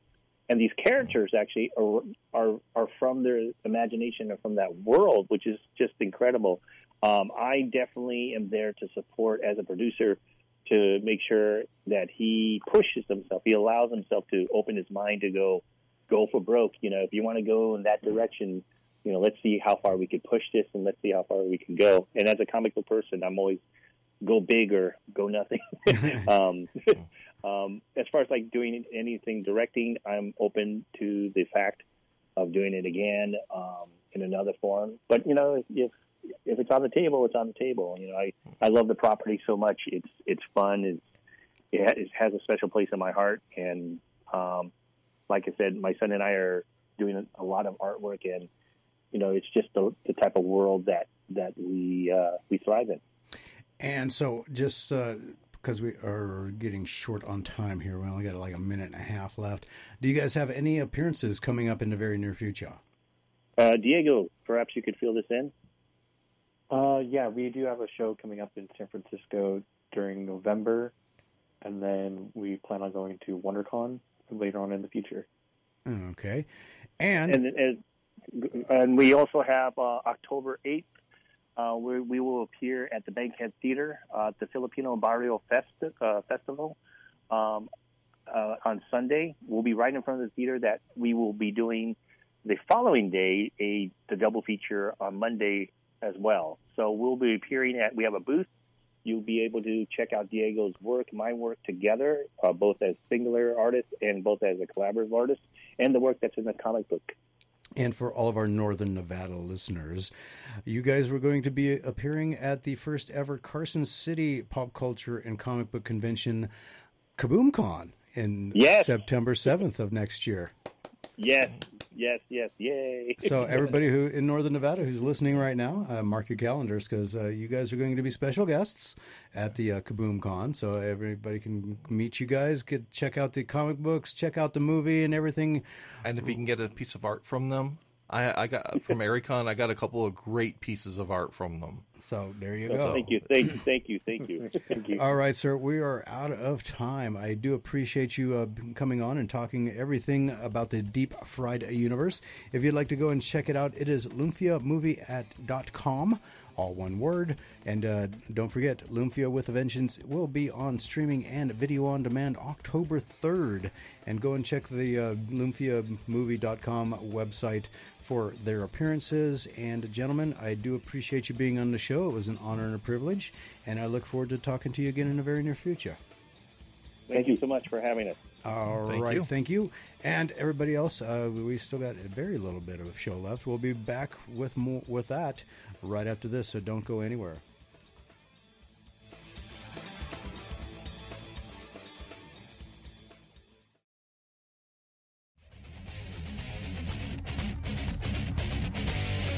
Welcome back to the Pop Culture Kaboomer Radio Show. Everything you want, everything you need in pop culture entertainment. Wizards of the Coast is in the mood for some charity again, and the main M A N E six of My Little Pony are returning to Magic the Gathering for the Galloping Two. Oh, vey. This is the second team up that Wizards of the Coast have done with Extra Life in support of the Children's Miracle Network Hospitals and the Seattle Children's uh, Autism Center. The pony cards are available on the Secret Lair website for a limited time. The card pack features four of the main six, again with the M A N E, Rainbow Dash, Pinkie Pie, Applejack, and Fluttershy. Hmm. One, two, three. That's only four. Oh yeah, it says it says only four of, of the main six. Oh, But yeah, I so so I- Twilight Sparkle is MIA. See, it has to do with My Little Pony, so I'm not really particularly paying attention to the words that are coming out of my mouth. Rounding out the characters featured in the first pack Twilight Sparkle oh, Rarity There she is. and Nightmare Moon, oh, otherwise known as Princess Luna. You can pre order Ponies the Galloping Two from Secret Lair at secretlair.wizards.com. They're available in a standard pack and a special foil pack. And remember, again, it is for a limited time only, and it is for the Children's Miracle Network and Seattle Children's Autism Center. So, Oh, good causes at least. Exactly. So, a new game in Bethesda and ID Software's first person shooter series, Doom, seems to have leaked prior to an official announcement. Back in 2016, ID Software rebooted Doom with a new installment that was simply called, well, Doom. This new take on the long running franchise proved to be a big hit, which led to 2020's Doom Eternal. Much like the 2016 installment, Doom Eternal was incredibly well received and was later followed and was later followed a pair of add-ons titled The Ancient Gods. Since that time, it hasn't been known what the future of Doom might have in store, but now we may have our answer. Spotted amidst a major leak from Microsoft, a new Doom game titled Doom Year Zero seems to have been unveiled. Hmm. Year Zero was mentioned on a release schedule alongside a variety of other games from Bethesda and Xbox that included the likes of Dishonor 3, Ghostwire Tokyo 2, and remasters of Fallout 3 and The Elder Scrolls 4 Oblivion. As for the manner in which these, this leak came about in the first place, this documentation has gone public in the wake of Microsoft's previous court case with the FTC. I don't know what that means. Federal Trade Commission. Uh, given that this information has come about via a leak, there are no official details to go off with Doom Year Zero just yet. That being said, the name of the game implies that this entry may end up being a prequel in the larger Doom series, given that Doom Eternal actually featured a ton of lore and backstory that connected the older Doom titles to their to this modern run of games. It's possible that Year Zero could explore more of this area between entries. This is just my own g- best guess, though. Uh, so don't get this, uh, take this as complete truth just yet. So, because the title is subject to change, I'm sure. oh, of course. um, but if it's been in between the old games and the new games, it wouldn't be Year Zero, now would it? no, no, it wouldn't. so, mm, okay. So that's why the title's probably bound to change. Now, this is the way I play Scrabble. Put your rhyming skills and Seuss knowledge to the test while reliving your favorite childhood stories based on Dr. Seuss's classic children's book collection, which has sold over 700 million copies globally. Scrabble Dr. Seuss Edition Nice. will enable fans to put their memories of Seussville and the wacky words that come with it to the ultimate test. Oh my Nice. gosh. See, now you can make up words and you can go, it's a Seuss word. They'd have to include like a Seussical dis- dictionary something. because yeah, there's too many like nonsensical words that you could throw out there and say, yeah, that's totally in there. Like, Yeah, that's a Seuss word. Come on, green eggs and uh, eyeballs, or whatever it's called. Under license by leading toy and game company Hasbro and played by traditional Scrabble rules, players of all ages and vocabularies will come together to share their admiration of Dr. Seuss's timeless algorithmic rhymes. Dr. Seuss readers, big and small, will strategic, strategically play regular words alongside nonsensical ones directly from their favorite Dr. Seuss books to score the most points. The Op has released its brand new tabletop title and will have you playing the game you've known for years, but in a slightly different way. The game comes with a set of Dr. Seuss cards that you pull out and have to use in order to make moves, as well as some bonus cards that add a little bit more trickery to the game. You can still play it in the traditional way and simply own a custom version of Scrabble, but what is the fun in that? Yeah, but you know, if they do pay the, the reporters by the word on this, they really missed uh, an opportunity of putting some examples Oh, no doubt. Yeah. They did. They, they definitely did. So it's been a long, strange trip for Netflix's upcoming reality competition series Squid Game The Challenge. Based on director, writer, and executive producer Hwang Dong-hyuk's global phenomenon, the How can you can't actually kill people like they can in Squid Game? I know, it's kind of sad. The 10 episode competition series first began casting contestants in summer 2022, but it wasn't long into filming when some real life drama raised its ugly head. At the end of January, a report claimed that contestants faced freezing cold temperatures with reports of frostbite and medical issues during the UK filming of the red light green light game, a competition that requires long stretches of time where contestants remain motionless. No, don't. I mean, you only got like 10 episodes. You got to film that stuff kind of quick. I mean, and it's red light, green light, you know, unless some thing was malfunctioning and wouldn't turn its head. You know, that I can't see why that game would take that long. The game, it the, the original one was almost a whole like hour. Five minutes. No, it was longer than that. Really? Yeah. I thought they had like Yeah, a five yeah. minute timer or something like that. They had to get across. Uh, I don't think. Yeah, yeah, but even even then, it would still, you know, an hour of filming is not that terrible. No.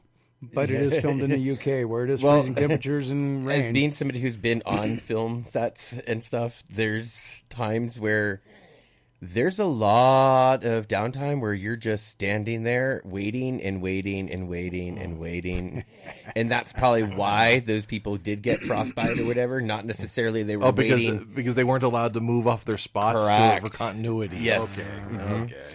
For their part, the streamer and producers Studio uh, Lambert and The Garden denied the reports in a statement, saying that while it was very cold on set, the participants were prepared for that. I thought it was supposed to be enclosed in a, like a room anyway. So Uh, couldn't they just do that? No, the first Not that wa- one. For, yeah. I was outside. Yeah, that one was was outside. inside. It, no, No, no, but- it just had very tall walls. Oh, okay, gotcha. Never mind then. And well, it also had clear skies too. with Doctor Who angels? What? Red light, green light with Doctor Who angels. Uh, the Weeping Angels. Um, uh, Yeah. the concept of the Weeping Angels is that uh, they only they they can't move if you're looking at them. The second you look away, they can come after you. Yeah. Okay. All right. Uh, blah, blah, where was I? Uh, So whoever wrote partic- this was a nerd who was using a nerd analogy. While it was very cold on set, the participants were prepared for that. Any claims of serious injury are untrue. The statement continued We care deeply about the health and safety of our cast and crew and invested in, and you would have done it in the U.S. and not the UK, but anyway, invested in all the appropriate safety procedures. Now we're getting a chance to preview the results with a look at preview images and a teaser for the competition series. It is set to premiere at no, on November 22nd on Netflix. Are you going to watch it? Oh yeah. nah, probably not.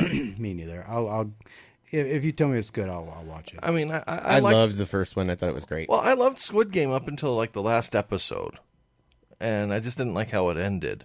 But then this is a real life version, so you know there's no. Uh, not, I'm not saying like I'm disappointed people aren't actually getting killed or whatever, but, Thanks for the snuff series, but uh, but uh, you know it's like it's basically just yet another another competition show. That's it, yeah, yeah. and they're just trying to cash in off the Squid Game name yeah. And I don't think I'm until gonna watch season two is done. yeah.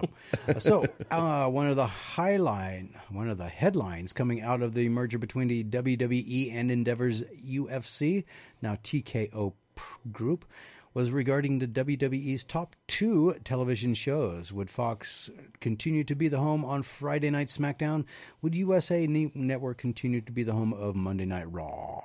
Would a streaming service enter the picture? Possibly Peacock stepping up its game or a player no one saw coming? Well, the television future of SmackDown was answered this today, this week, with the WWE and NBC Universal agreeing to a five-year deal, domestic media rights deal that will see will see SmackDown move to USA Network beginning in October of 2024. Uh, While what- with the WWE set to produce four NBC primetime specials per year. An important note the news does not include Monday Night Raw, which is set to run on USA Network through September of 2024, with a number of potential suitors in play.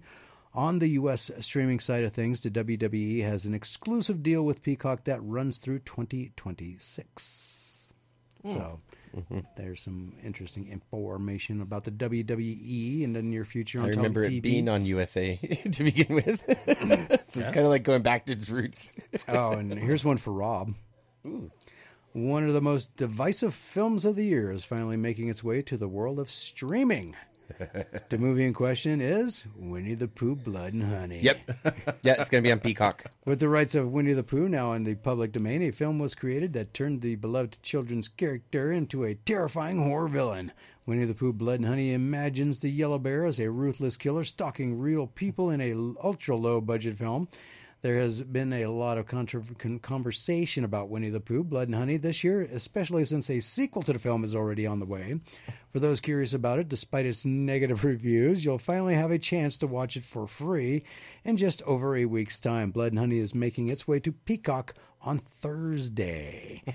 Peacock revealed the full lineup of movies and TV shows making their way to its streaming roster over the course of October. Winnie the Pooh Blood and Honey is on that list, set to make its streaming debut on October 1st. Justin, that's October 1st is Sunday. Sunday. What are mm-hmm. they talking about Thursday? Uh, just in time for Halloween, not well, actually, way in time for Halloween. That's at the end of the month, not the beginning of it. But anyway, uh, not now, quite a, not now. Quite a few horror fans will finally get the chance to see what all the fuss is about. Me included. Yeah, yeah. Yeah, I mean, even if the movie is utter crap, I'm still. My gonna- daughter said it was. in My daughter it. said it was pretty good, but pretty campy. yeah. Oh yeah, at, at, a, at this level of a budget, it must be, but Oh, it um, could be worth it. I mean, did you see the uh, horror trailer for Goldilocks? No, I have not seen that Oh, one. Yeah, that's that's. Uh, I'll have to take a look. Oh, it's bad. you thought Blood and Honey was bad? Oof. Wait till you see that one. So that it makes it. uh, I don't know what the deal is with the mask uh, that they have um, For it. her in. Uh, Oh. Who is it? It's Goldilocks. That's it. Yeah, Goldilocks and the Three Bears horror movie. It's uh, very, very interesting. Paramount Pictures has shifted some release dates, which has proven that they continue to have a lot of faith in theatrical releases, despite Mission Impossible Dead Reckoning Part 1 not doing as well as everyone thought or hoped it would.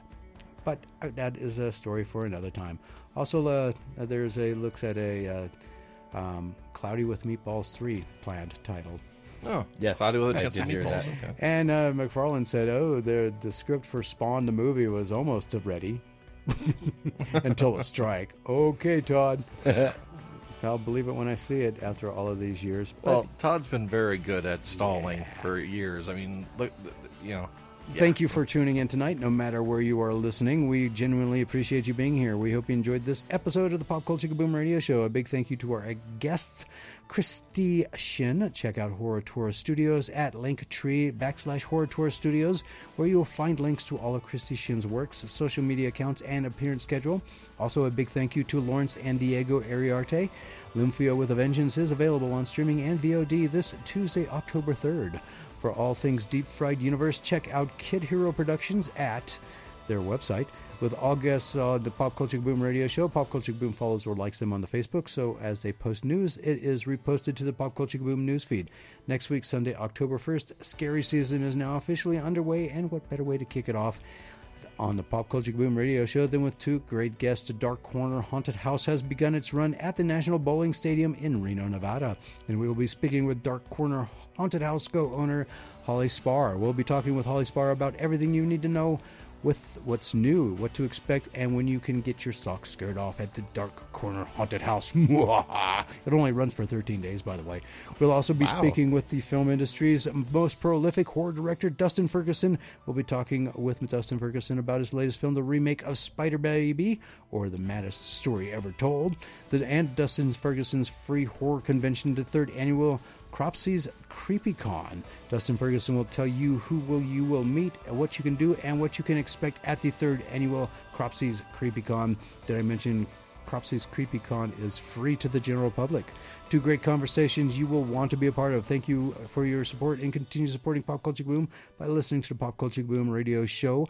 And if you missed any part of the live show, the Pop Culture Boom podcast produced by 97 and Now Productions, and not only get this episode, please, but also previous episodes and some bonus material that'll be coming up as well. Subscribe to the Pop Culture Boom podcast on your favorite podcast platform. Also, give a like and follow to the Pop Culture Boom on the Facebook for everything you want, everything you need in pop culture entertainment daily, and subscribe to the Pop Culture Boom YouTube channel for video interviews from events we will have and will be attending. On behalf of our guest Tony Sanfilippo for, of Hor- Filippo's Horrible Reviews, KNBC 95.1 FM, Spencer, Rob, and I thank you for your support. Have a great week, and we will talk with you again right here live next Sunday, 6 to 9, anytime during this week on Facebook. And until then, be safe, stay healthy, and peace out, Wabbits.